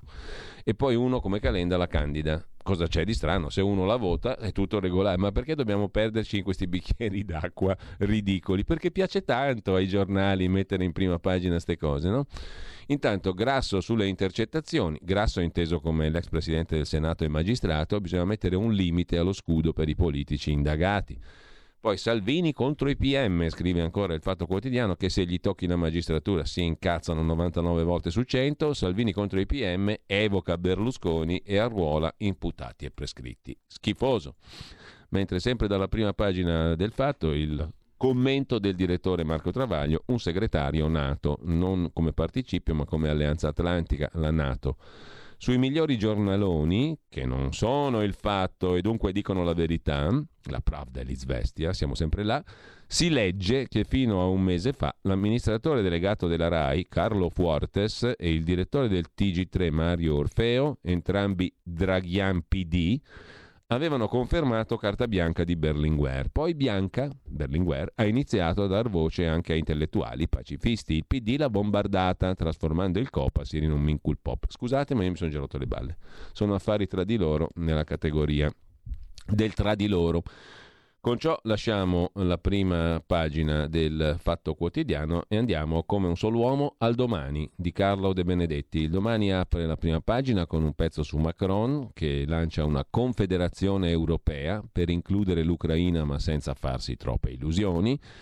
Uno scenario per allargare la famiglia europea, ma con molto realismo. Il presidente francese propone un'Europa a due velocità. Un nocciolo di paesi che decide rapidamente e Ucraina e Balcani affiliati di una comunità più ampia, un'idea più in sintonia con Letta che con Draghi, scrive Francesca De Benedetti. Ma va segnalato sul primo piano del domani di stamattina um, un altro articolo, Matteo Muzio, che si occupa uh, di un uh, think tank, come si dice, un pensatoio fondato da Soros, niente meno, il quale negli Stati Uniti dice che gli Stati Uniti sbagliano perché alimentano un clima da nuova guerra fredda e la guerra di Putin ha dato all'establishment un argomento per mantenere la supremazia globale americana. I think tank, i pensatoi, non sono una novità. Negli Stati Uniti strutture di questo tipo esistono da cent'anni.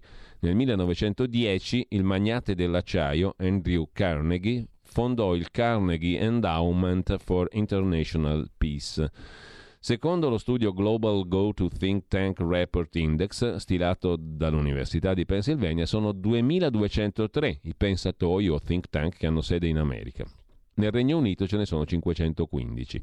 Una scena vibrante che abbraccia tutti gli schieramenti politici e qui c'è addirittura un pensatoio, il Quincy Institute, fondato da Charles Koch e George Soros. Koch è uno dei paladini del Partito Repubblicano. Gli Stati Uniti sbagliano ad alimentare un clima da nuova guerra fredda, dice uno di questi 2000 pensatori. Intanto D'Alema e il suo vigneto in Umbria, perché il Nettis, questo suo amico che voleva fare affari con Leni e poi ha mediato una bella transazione da centinaia di da 35 milioni di euro, chiedo scusa, centinaia di migliaia, no, 35 milioni con Leni Dunque ha investito poi i soldi nel vigneto di D'Alema, di cui erano anche, ha rilevato le quote dei figli, ma D'Alema non se lo ricordava bene. Eh, e però poi è andato a guardare le carte e ha detto io però non vi do un cazzo delle carte che ho guardato, cazzi vostri, fatevi il vostro lavoro di merda. E non sto esagerando, ha detto proprio così D'Alema, eh, con queste parole. D'Alema e il vigneto in Umbria, dai soldi di Nettis al fondo estero. L'imprenditore Nettis, amico di D'Alema, che ha transato 35 milioni con Leni, nel 2011 ha investito mezzo milione nell'azienda vinicola di Massimo D'Alema, poi ha venduto le quote per 30.000 euro. Che affare del cavolo, del Kaiser. Cioè ho comprato per 500.000 e vendo per 30.000. L'ex premier dice nessun giallo, Nettis ha avuto più di quanto ha messo. Sì, ma dove l'ha avuto? Perché se io compro per 500.000 e vendo per 30.000, a casa mia ho un buco da 470.000. Dov'è che ho avuto? Se non eh, in quell'affare lì ho perso 470.000, dove ho avuto il guadagno? Boh. Comunque D'Alema ha guardato tutte le carte, ma non gli dà un cazzo ai giornalisti che le cercano. Tra le pieghe della storia dei 35 milioni di euro pagati dall'ENI alla misteriosa, misteriosa chissà perché, società Blue Power dell'imprenditore pugliese amico di D'Alema Francesco Nettis, tra le pieghe di questi 35 milioni di euro che Leni ha dato a costui, c'è anche la storia di un'azienda agricola dal nome francese, ma con sede in Umbria, in provincia di Terni. In Umbria, lì in provincia di Terni, c'è gente che conta, eh? da Mario Draghi che ha il suo buon ritiro a Massimo D'Alema. Si tratta dunque della Madeleine, è l'impresa produttrice di vini della famiglia D'Alema tra i cui soci fino al 2018 c'era proprio questo signor Nettis, che è poi il protagonista dell'affare tra Leni e la società Blue Power di cui ha parlato ieri il quotidiano Domani. D'Alema, in un primo approccio telefonico, ha negato che il suo amico di famiglia fosse stato. Era un amico di famiglia a sua insaputa, socio dei figli della sua società. Ha negato in un primo momento che l'amico di famiglia fosse stato socio fino a pochi anni fa della SRL Madeleine, si chiama così la SRL dei D'Alema, che gestisce i 15 ettari dei suoi vitigni umbri, ma dai documenti societari si è scoperto facilmente che nel marzo del 2011 l'amico di D'Alema, Nettis, aveva acquistato il 30% della società dei D'Alema, la Madeleine, al costo di 530.000 euro ed è rimasto socio della cantina di D'Alema per ben 5 anni. Non me lo ricordavo, ha poi precisato D'Alema in una seconda telefonata. È pieno di a mia insaputa in Italia, no? Spulciando i bilanci e gli atti della compravendita, il Nettis mette appena 30.000 come valore delle quote, mentre il mezzo milione restante viene definito rimborso finanziamento soci erogato alla società. In pratica Nettis coprirebbe con i 500.000 euro parte dei soldi che i giovani Giulia e Francesco D'Alema, i figli di Massimo, avrebbero investito nell'avventura vinicola. Per la cronaca, i figli di Massimo D'Alema, al tempo della cessione a Nettis, possedevano il 98% delle quote della cantina. La collaborazione tra Eni e la Blue Power di Nettis inizia nel 2011 e prosegue fino a quando l'imprenditore, allora quarantenne, intenta una causa miliardaria all'Eni. Poi transerà nel 2019 35 milioni per rischi legati alla violazione dell'esclusiva fra Leni e la sua società. Mentre l'avventura con D'Alema finisce nel 2018 quando la Madeleine gli liquida 30.000 euro per le sue quote. Abbiamo visto insomma che ha acquistato il 30% della Madeleine per 530.000 euro questo Nittis, Nettis anzi, socio di D'Alema e amico di D'Alema, per 5 anni si tiene il 30%, mettendo 30.000, mezzo milione restante è definito rimborso finanziamento soci che sono i figli. Nelle carte depositate alla Camera di Commercio non c'è traccia di altri passaggi di denaro. Possibile che nei documenti consultati da domani manchino altri bonifici a favore dell'imprenditore che spieghino la differenza fra le cifre? Perché fra 30.000 e 500.000 c'è un po' di differenza. Probabilmente sì. Abbiamo dunque contattato D'Alema per chiudere la questione. D'Alema ha chiarito che quando Nettis uscì dalla Madeleine fu liquidato con un po' più di quanto aveva messo. Abbiamo tutta la documentazione, ma non le do un cazzo, ha detto D'Alema al giornalista del domani. Spero che lei scriva che Nettis mi ha regalato mezzo milione in cambio della mia mediazione con l'ENI, perché il suo giornale non lo legge nessuno, ma io vado in tribunale e mi faccio dare mezzo milione dal suo padrone, Carlo De Benedetti. Tra gli atti ufficiali depositati alla Camera di Commercio esiste invece un altro documento del 2010, scrive Emiliano Fittipaldi con Giovanni Tiziano oggi sul domani. Evidenzia questo documento come pochi mesi prima dell'arrivo di Nettis e del suo investimento da mezzo milione, i figli dell'allora presidente del Copasir D'Alema abbiano comprato quasi il 60% della società Madeleine da tale Filippo Vinci, un pugliese di Brindisi, al tempo unico socio insieme a Francesco D'Alema che deteneva il resto delle quote. Francesco D'Alema è uno dei figli di D'Alema. Prezzo complessivo sborsato dai D'Alema per una quota doppia rispetto a quella venduta a Nettis appena 900.000 euro tra valore delle quote 27.000 euro e rimborso finanziamento soci erogato in precedenza alla società dal signor Vinci. Sicuramente vi manca qualcosa, dice D'Alema. Poi nella società è entrato un altro investitore che può darsi che abbia liquidato Nettis. Non le so dire. Una cosa è il valore della partecipazione, altra cosa sono quando uno fa dei prestiti da socio a una società e poi vengono liquidati, non sempre nel momento della cessione. Faccio presente però che non sono neanche socio della Madeleine. E in effetti, scrive domani, negli atti del notaio, oltre al nome eh, dei Nittis e dei figli di D'Alema, D'Alema risulta procuratore dei suoi rampolli. Procuratore de che? Procuratore della Repubblica, ironizza D'Alema. In realtà è lui in persona a firmare alcuni atti circa l'ingresso di nuovi soci dopo l'addio di Nettis. Il 30% delle quote nel 2019 vengono acquistate dal fondo lussemburghese Amana Investment Glass Fund, che in tutto ha investito 600.000 euro per comprarsi in due tranche.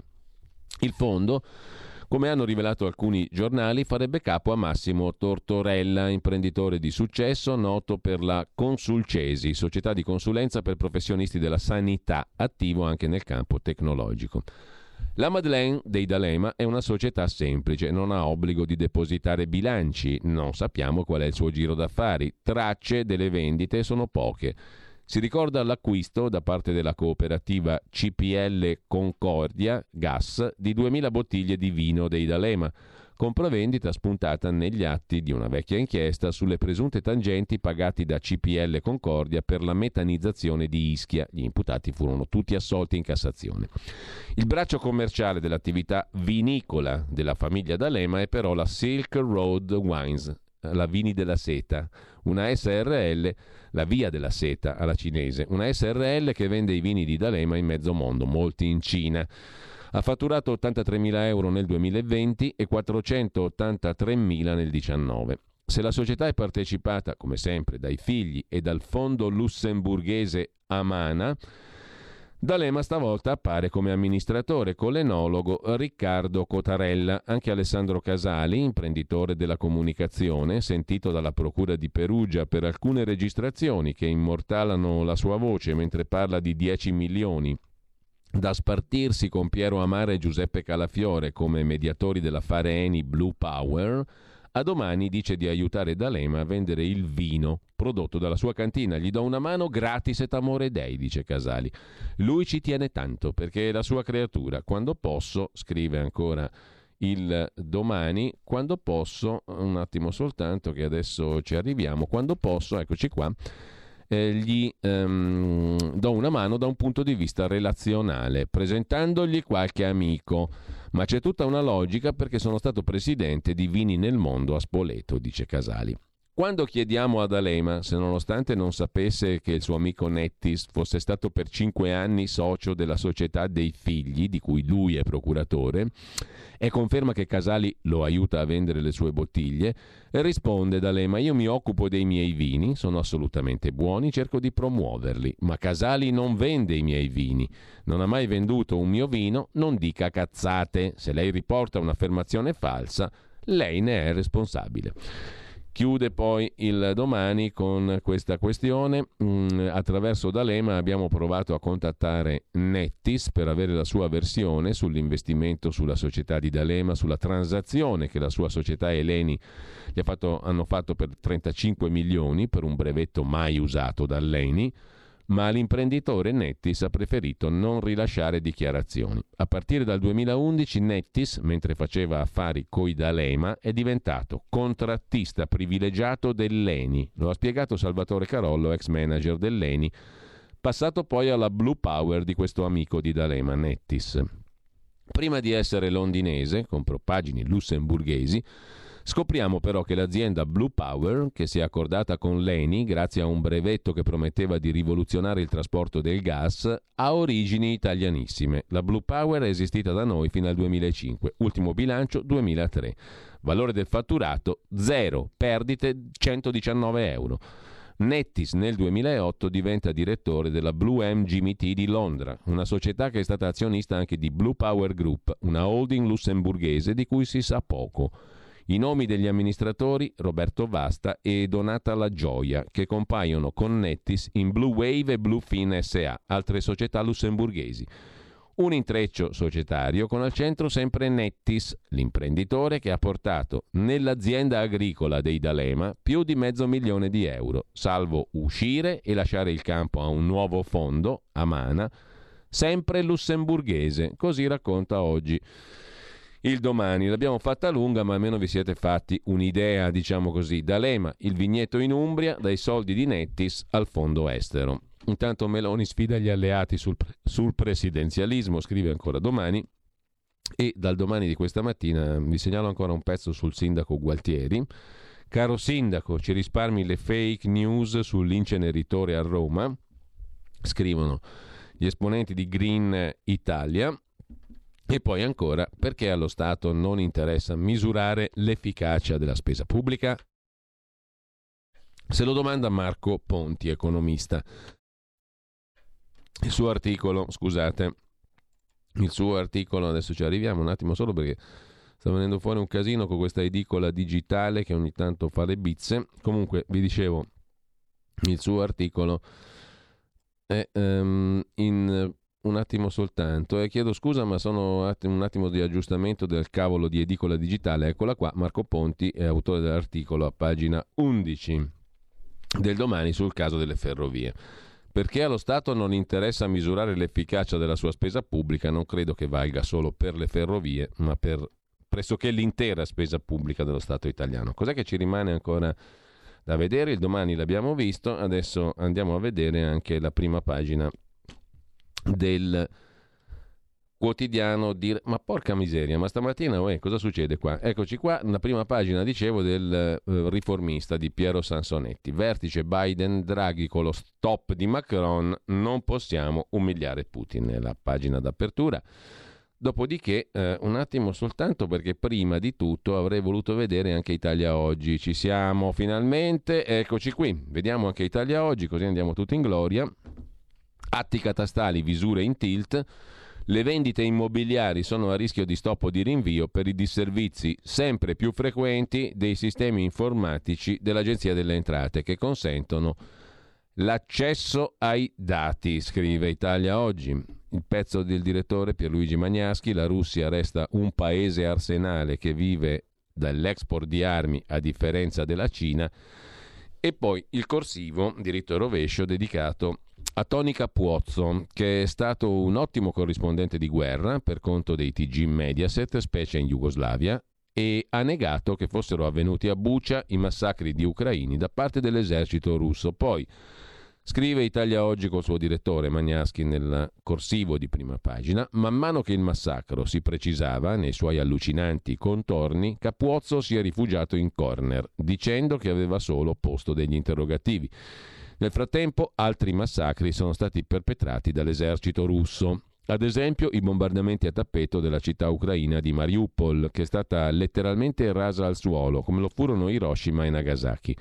Per le due città giapponesi bastarono due bombe atomiche. Stesso risultato raggiunto a Mariupol con bombardamento incessante, con missili da 7 metri e bombe in grado di perforare anche 5 metri di cemento armato. Su Mariupol c'è stata l'atomica senza radiazioni, ma stessa devastazione.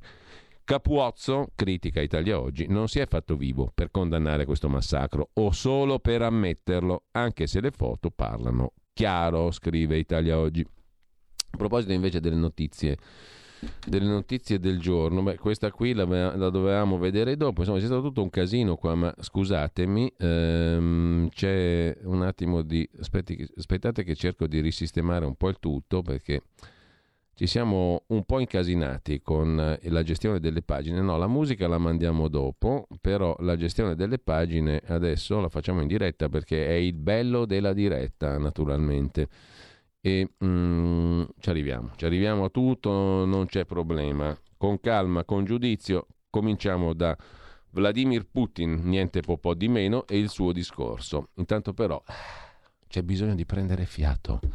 Fiato, acqua, caffè, per chi fuma anche una bella sigaretta non si può fare propaganda del fumo? No, assolutamente no. Il fumo fa male, fa malissimo, ma per chi fuma gli piace e quindi si fuma una sigaretta nella pausa, no? Era così. Anche il sottoscritto, quando fumava, se la fumava con gusto la sigaretta. Poi c'erano ancora i tempi in cui si fumava in diretta qua. Quelle belle immagini delle vecchie radio, no? Con eh, i cartoni delle uova alle pareti e le sigarette. E il caffè. Che schifo. Meno male che hanno proibito il fumo, che fa malissimo. Intanto Intanto, cos'è che fa malissimo nella vita? Le cose belle, buone, sapide, saporite, gustose che creano piacere. Faranno anche male. Quindi la famosa massima, no, vivere da malati per morire da sani. Mi sembra giusto. Comunque, al di là delle stupidaggini, ci ascoltiamo il secondo brano musicale della giornata. Siamo sempre dalle parti di Max Steiner che arrivò con 32 dollari in tasca, genio della musica, dall'Austria nel 1900 e qualcosa negli Stati Uniti mh, mm, e fece fortuna come compo- nacque oggi, il 10 maggio dell'88 1800 a Vienna. Se il computer ci dà l'ok, possiamo ascoltare un'altra sua celebre, celeberrimo brano di un celebre film, di una celeberrima colonna sonora con celeberrimi attori. Non c'è neanche bisogno di presentarlo perché lo capirete da soli di cosa stiamo parlando. Max Steiner. Play it once, Sam. For all time's sake. I don't know what you mean, Miss Elsa. Play it, Sam. Play as time goes by. Oh, I can't remember it, Miss Elsa. I'm a little rusty on it. I'll hum it for you. Da-da-da-da-da-da. Da-da-da-da-da-da.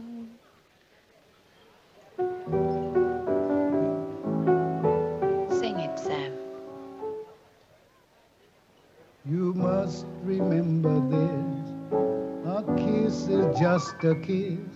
A sigh is just a sigh. The fundamental things apply as time goes by. And when two lovers woo, they still say, I love you. On that you can rely. No matter what the future brings as time goes by. Sam, I thought I told you never to play.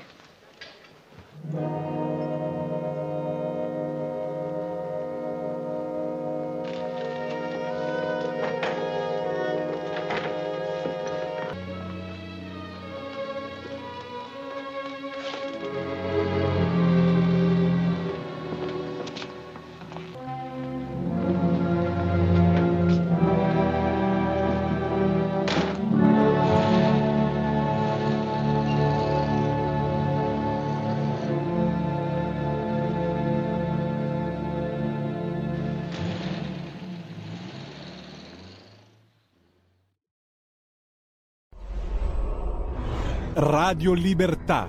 Veniamo da una lunga storia e andiamo incontro al futuro con spirito libero per ascoltare tutti e per dare voce a tutti.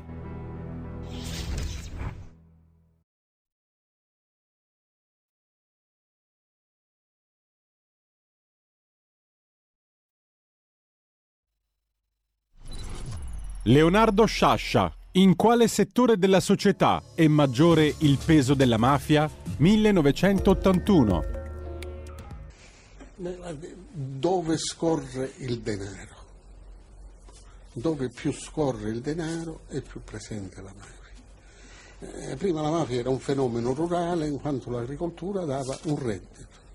Quando l'agricoltura non ha dato più reddito, la mafia si è trasferita nella città, si, si è dedicata alle delizie, ma oggi come oggi non, è un fenomeno piuttosto inafferrabile. Ecco.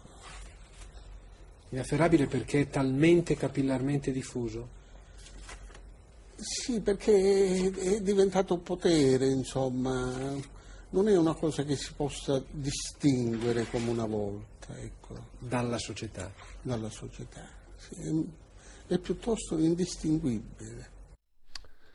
Allora, torniamo mm, ai quotidiani di oggi. Il giornale pubblica, pagina 2, pagina 3, il discorso di Putin. Lo riassume così, cari cittadini russi, cari veterani, compagni soldati e marinai, ha detto Putin, sergenti e capisquadra, Compagni ufficiali, generali e ammiragli, mi congratulo con voi per il grande giorno della vittoria. Questo è l'incipit. L'operazione è giusta, riassume il giornale, perché l'Occidente era pronto a invaderci, ma non voglio l'orrore di una guerra globale. Dalla Nato una minaccia inammissibile ai nostri confini, dolore per la perdita irreparabile dei nostri militari. Qui onoriamo anche le imprese dei soldati alleati, ha detto Putin, combattete in Donbass per la sicurezza della patria, per il nostro futuro. Abbiamo proposto un accordo, la Nato non ha voluto ascoltarci. Neonazisti, i nemici della Russia, hanno cercato di usare i terroristi contro di noi. Poi i valori, il degrado morale occidentale è alla base di falsificazioni della storia, ha detto Putin. La difesa della patria è sempre stata sacra, con tali sentimenti la milizia si alzò per la patria, attaccò il campo di Borodino, combatté il nemico vicino a Mosca e Leningrado, eccetera. Quindi ora state combattendo per la nostra gente nel Donbass, per la sicurezza della nostra patria, la Russia.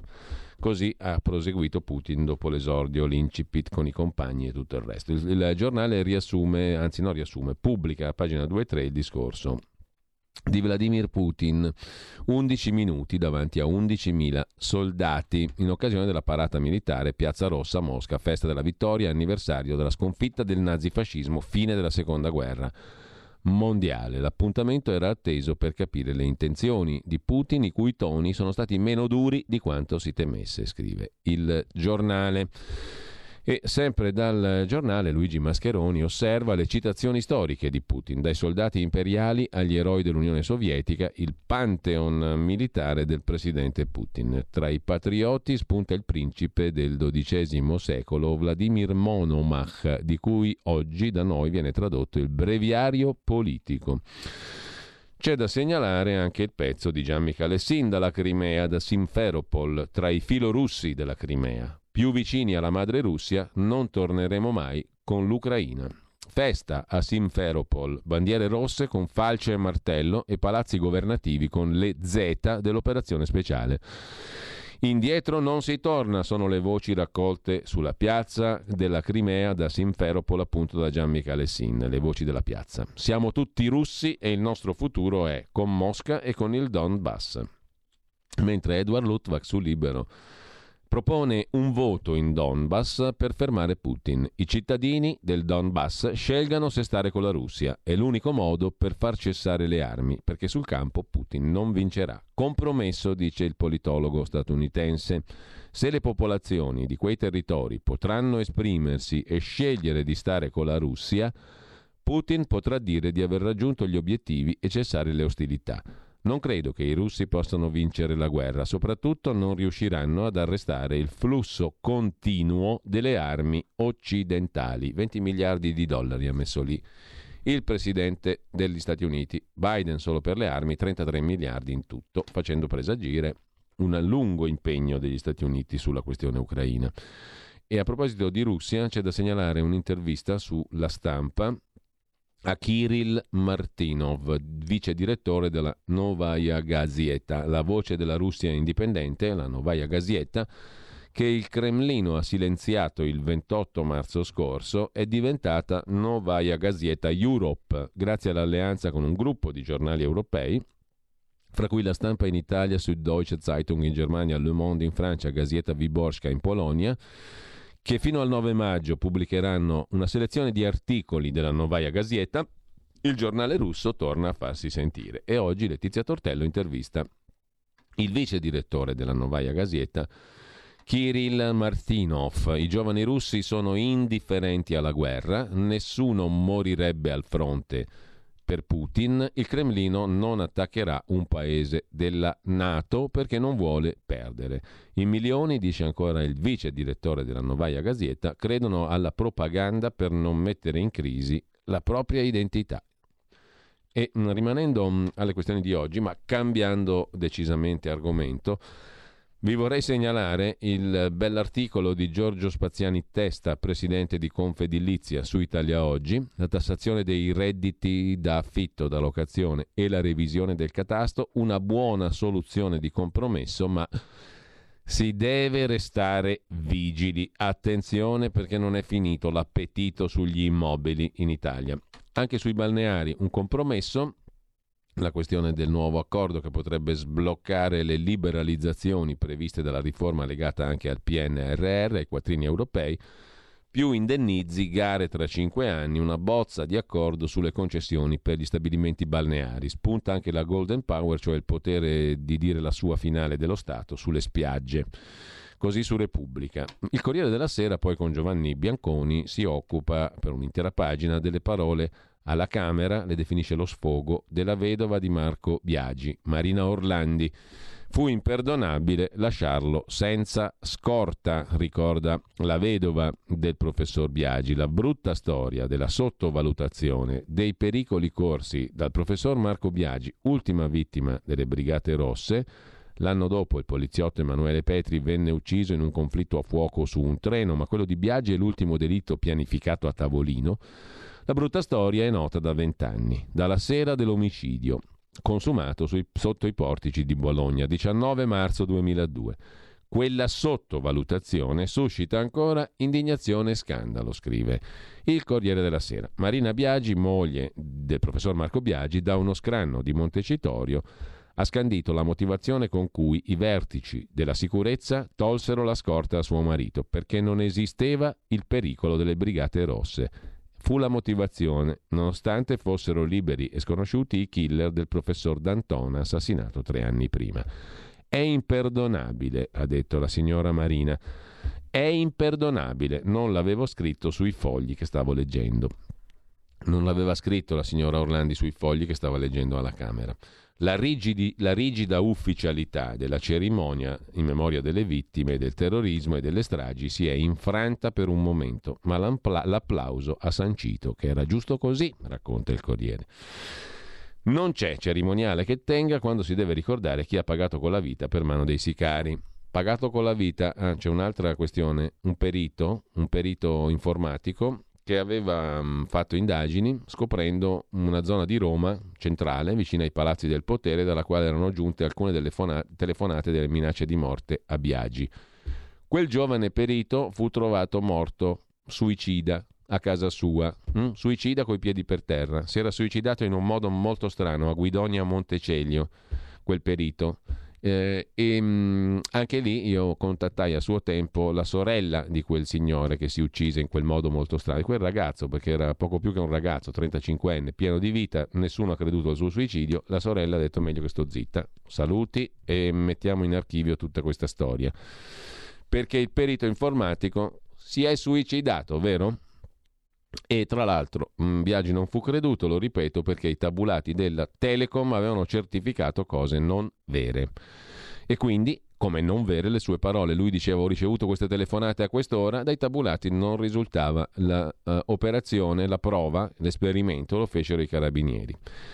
Tra l'altro, eh, ho scritto sulla Padania l'articolone, eh, il direttore dell'epoca a un certo punto tronca la collaborazione con me con un pretesto. Dopo si scopre che la Telecom fa pubblicità sul giornale. Mm? In cambio, a mia insaputa. Questo è veramente a mia insaputa, perché lo scoprì soltanto anni dopo, quando Tavaroli, ve lo ricordate, il Tiger Team di Telecom, gli spioni Telecom, racconta a processo questa bella storia, che la Padania si era messa a pubblicare articoli contro la Telecom ma a un certo punto, insomma, eh, hanno trovato l'accordo. Io non ne sapevo nulla, però ho capito perché l'allora direttore Moncalvo mi fece fuori con un pretesto. Mm? Mi fece fuori dalla collaborazione, mai pagata tra l'altro, mai ricevuto una lira, detto per inciso, da quella collaborazione là. Però è una storiella a suo modo interessante. A me mi è rimasta in mente questa storiella qua.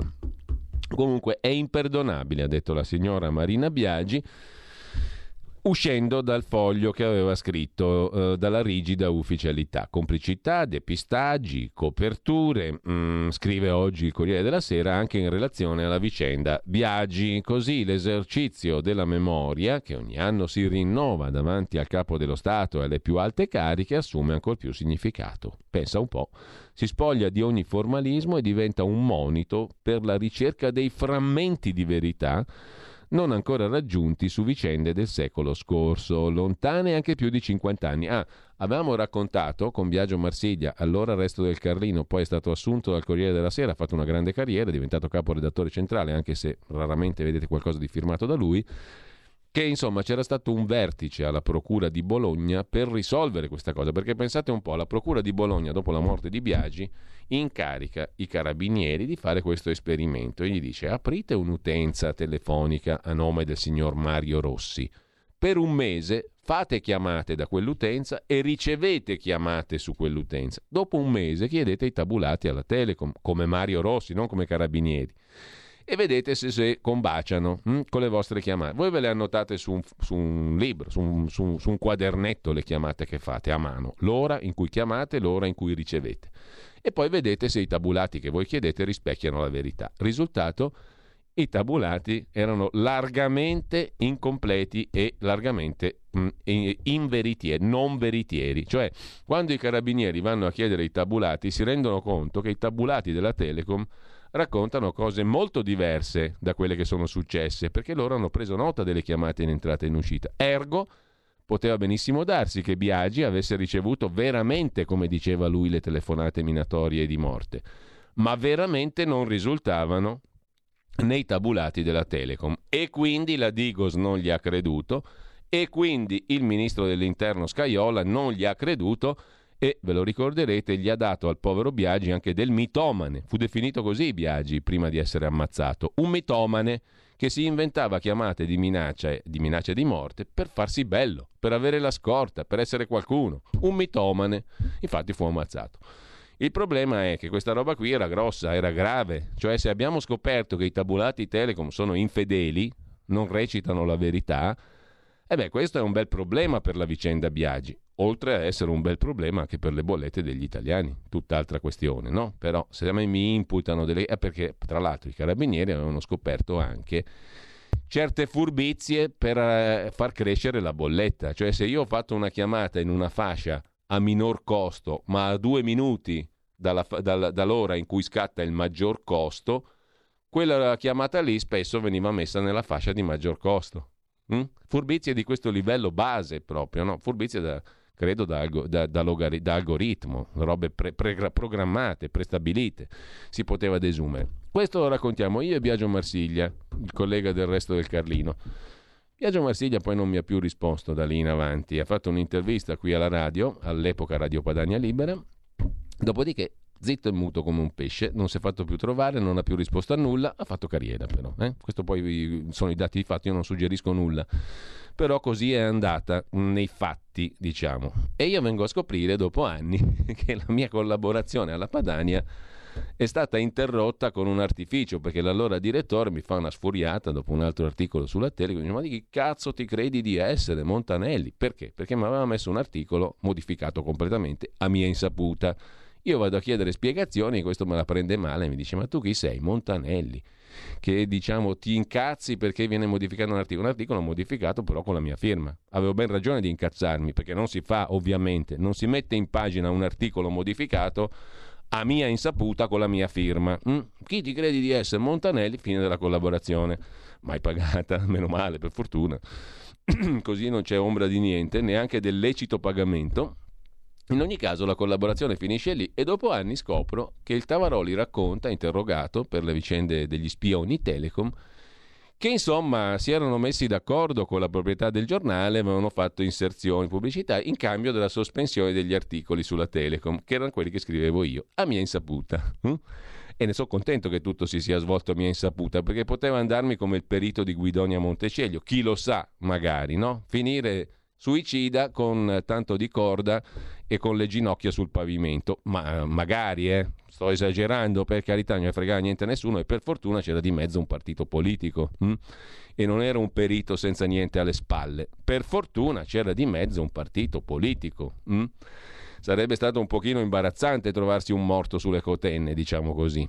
e per fortuna mia, diciamo, è andata così. Non sto esagerando, però tanti pensieri vengono alla mente, diciamo così, no? E comunque servono anche per capire che cosa si muove a volte, ma mh, mm, quando uno tocca determinate cose in buona fede, in buonissima fede, tant'è vero che non ci fu una querela, non ci fu nulla, tutto liscio e tutto oscuro, a mia insaputa, finché dopo anni leggo il tutto e da quaglia perfetta quale sono, a quel punto capisco anch'io come sono andate le cose. Ma come sono andate le cose con la Telecom lo raccontammo con Biagio Marsiglia, cioè ci fu un vertice in procura perché torniamo indietro. I carabinieri scoprono questa cosa, che le bollette, non, che le, i, tabulati non dicono la verità e dice qua si apre un bel problema. Il problema come lo risolviamo? Con un vertice in procura, vertici della procura e vertici della Telecom. Voi avete saputo qualcosa in più rispetto a quella storia? No, perché il vertice andò a buon fine. Tutti fecero la loro carriera, tranne il sottoscritto, e per fortuna, ripeto, meno male, non sto dicendo la volpe e l'uva, anzi, quell'uva lì proprio non mi piace, per fortuna è andata così. Però, insomma, c'è anche la memoria a ricordarsi di certe cose, o no?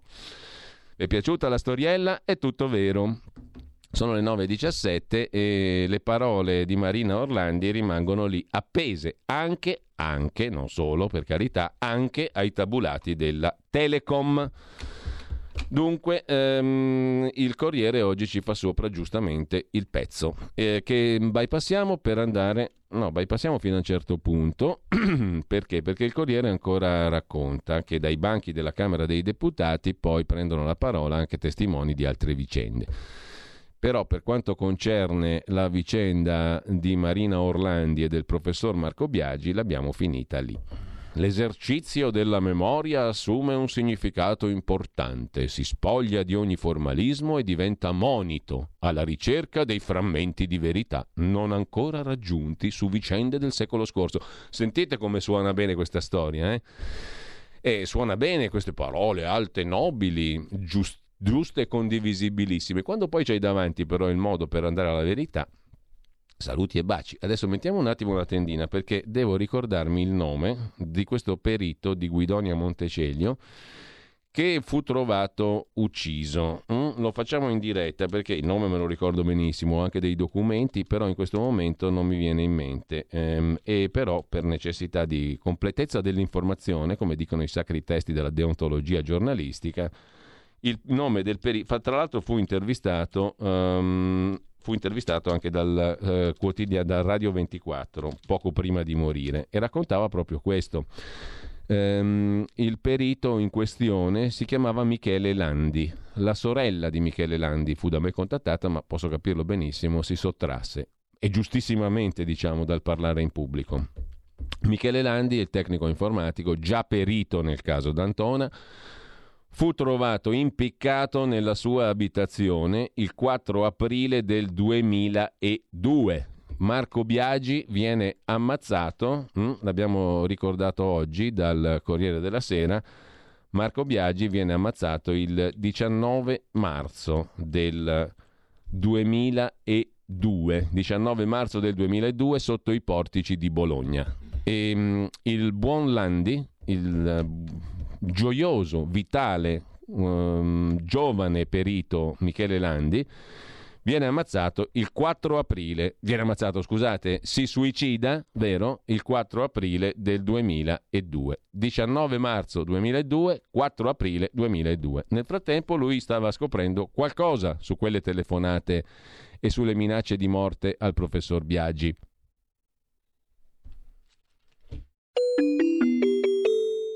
Qui Parlamento.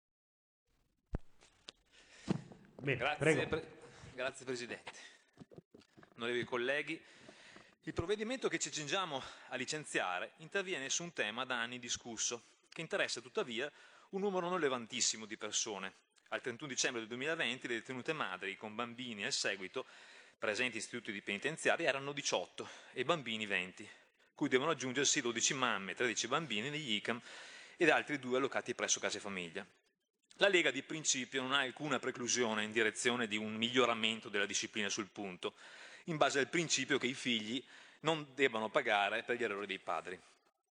Qualche perplessità, trasfusa peraltro in emendamenti presentati in commissione e in parte proposti, riproposti in aula, deriva dal possibile utilizzo strumentale di tali norme da parte di madri e padri che si servono dei figlioletti per conseguire un trattamento meno afflittivo, ma soprattutto, come non di rado accaduto, per poter continuare nelle attività criminose per cui sono detenute.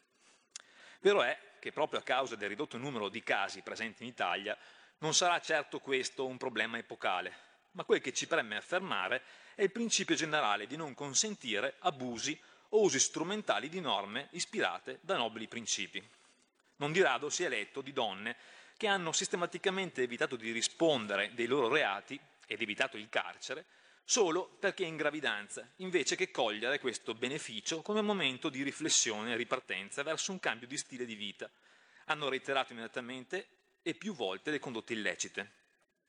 Ad avviso della Lega, occorreva e occorre prevedere, sempre in una norma di chiusura, che consenta di intervenire in casi di conclamato uso, per non dire abuso, strumentale della norma.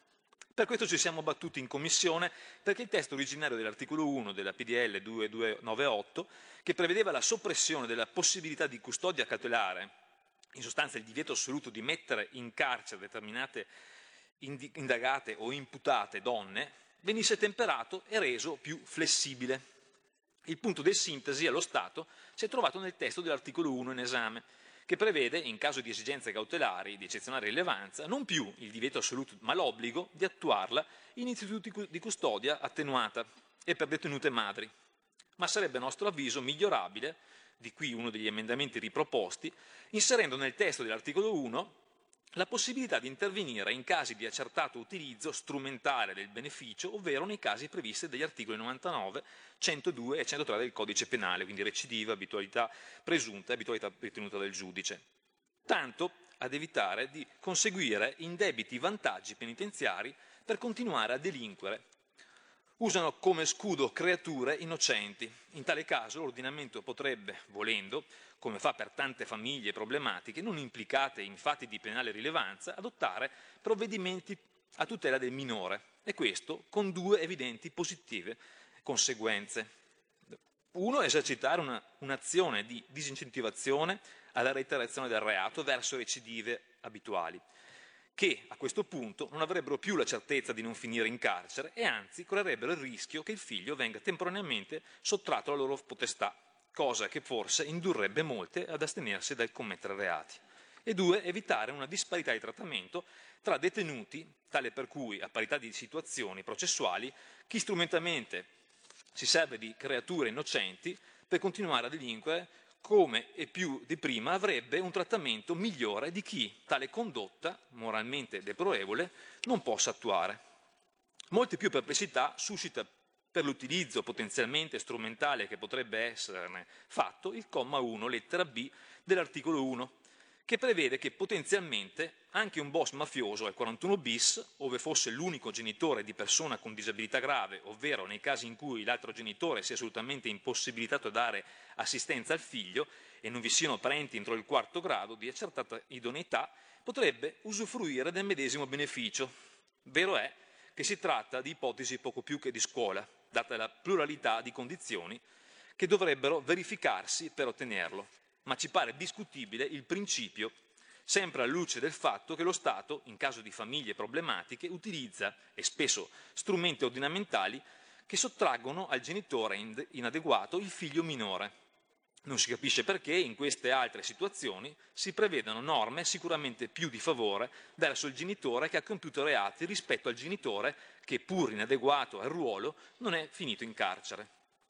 Ed è proprio per evitare abusi, ed in linea con il principio di parità di trattamento tra cittadini, che la Lega propone un altro emendamento che prevede la trasmissione di copie degli atti da parte del Tribunale di sorveglianza alla Procura della Repubblica per i minorenni competente per territorio, per valutazioni circa l'opportunità di attivare la procedura di decadenza dalla potestà genitoriale. Anche qui con il duplice scopo, da un lato, di dissuadere dal continuare a delinquere la donna detenuta madre Sappi che se non cambi condotta potresti perdere, oltre che la libertà, anche la potestà sul bambino, cosa che certamente costituirebbe un efficace deterrente dalla reiterazione di reati e un importante stimolo morale a cambiare proprio stile di vita, anche e soprattutto nell'interesse dei minori, e dall'altro di portare ufficialmente a conoscenza del Tribunale dei minori determinate situazioni per valutazioni su eventuali provvedimenti di competenza. Il comma 3 dell'articolo 1, che prevede che gli ufficiali agenti di PG chiamati ad eseguire l'ordinanza di esecuzione del provvedimento cautelare debbano immediatamente dare atto a verbale della situazione di cui è il comma 1 ter, raccogliendo altresì ogni indicazione volontariamente fornita dalla persona sottoposta alle misure in ordine alla loro eventuali eh, sussistenza, è una norma di buon senso, non meramente burocratica e positivamente funzionale allo scopo ultimo del provvedimento, ossia rendere edotto il giudice che decide della custodia cautelare della situazione personale dell'indagata imputata in ordine alle situazioni oggetto della presente legge. Anche il comma 4 quinques dell'articolo 1 appare condivisibile perché si muove nella medesima direzione di cui è il comma 3. Le modifiche al codice penale, l'articolo 146 di cui è l'articolo 2, si prestano potenzialmente ad un uso strumentale di situazioni in presenza di disabili nell'ambito familiare del detenuto, anche maschio, di cui si è già detto sopra, che essere potrebbero essere migliorate in aula, soprattutto allo scopo di evitare utilizzi strumentali.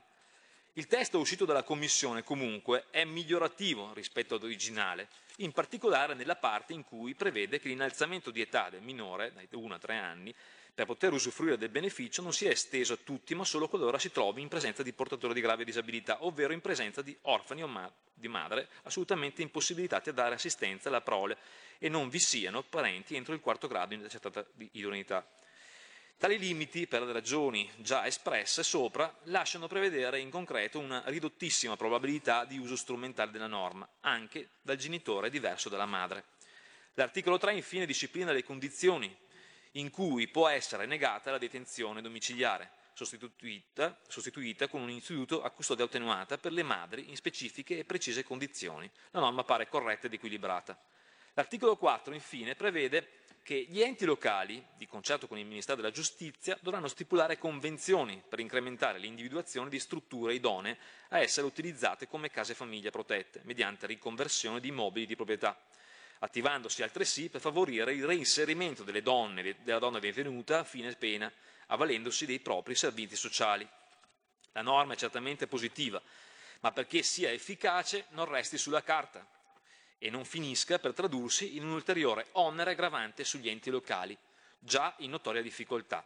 Andrà oggi e in futuro adeguatamente finanziata. Grazie Presidente. Qui Parlamento. Avete ascoltato la rassegna stampa.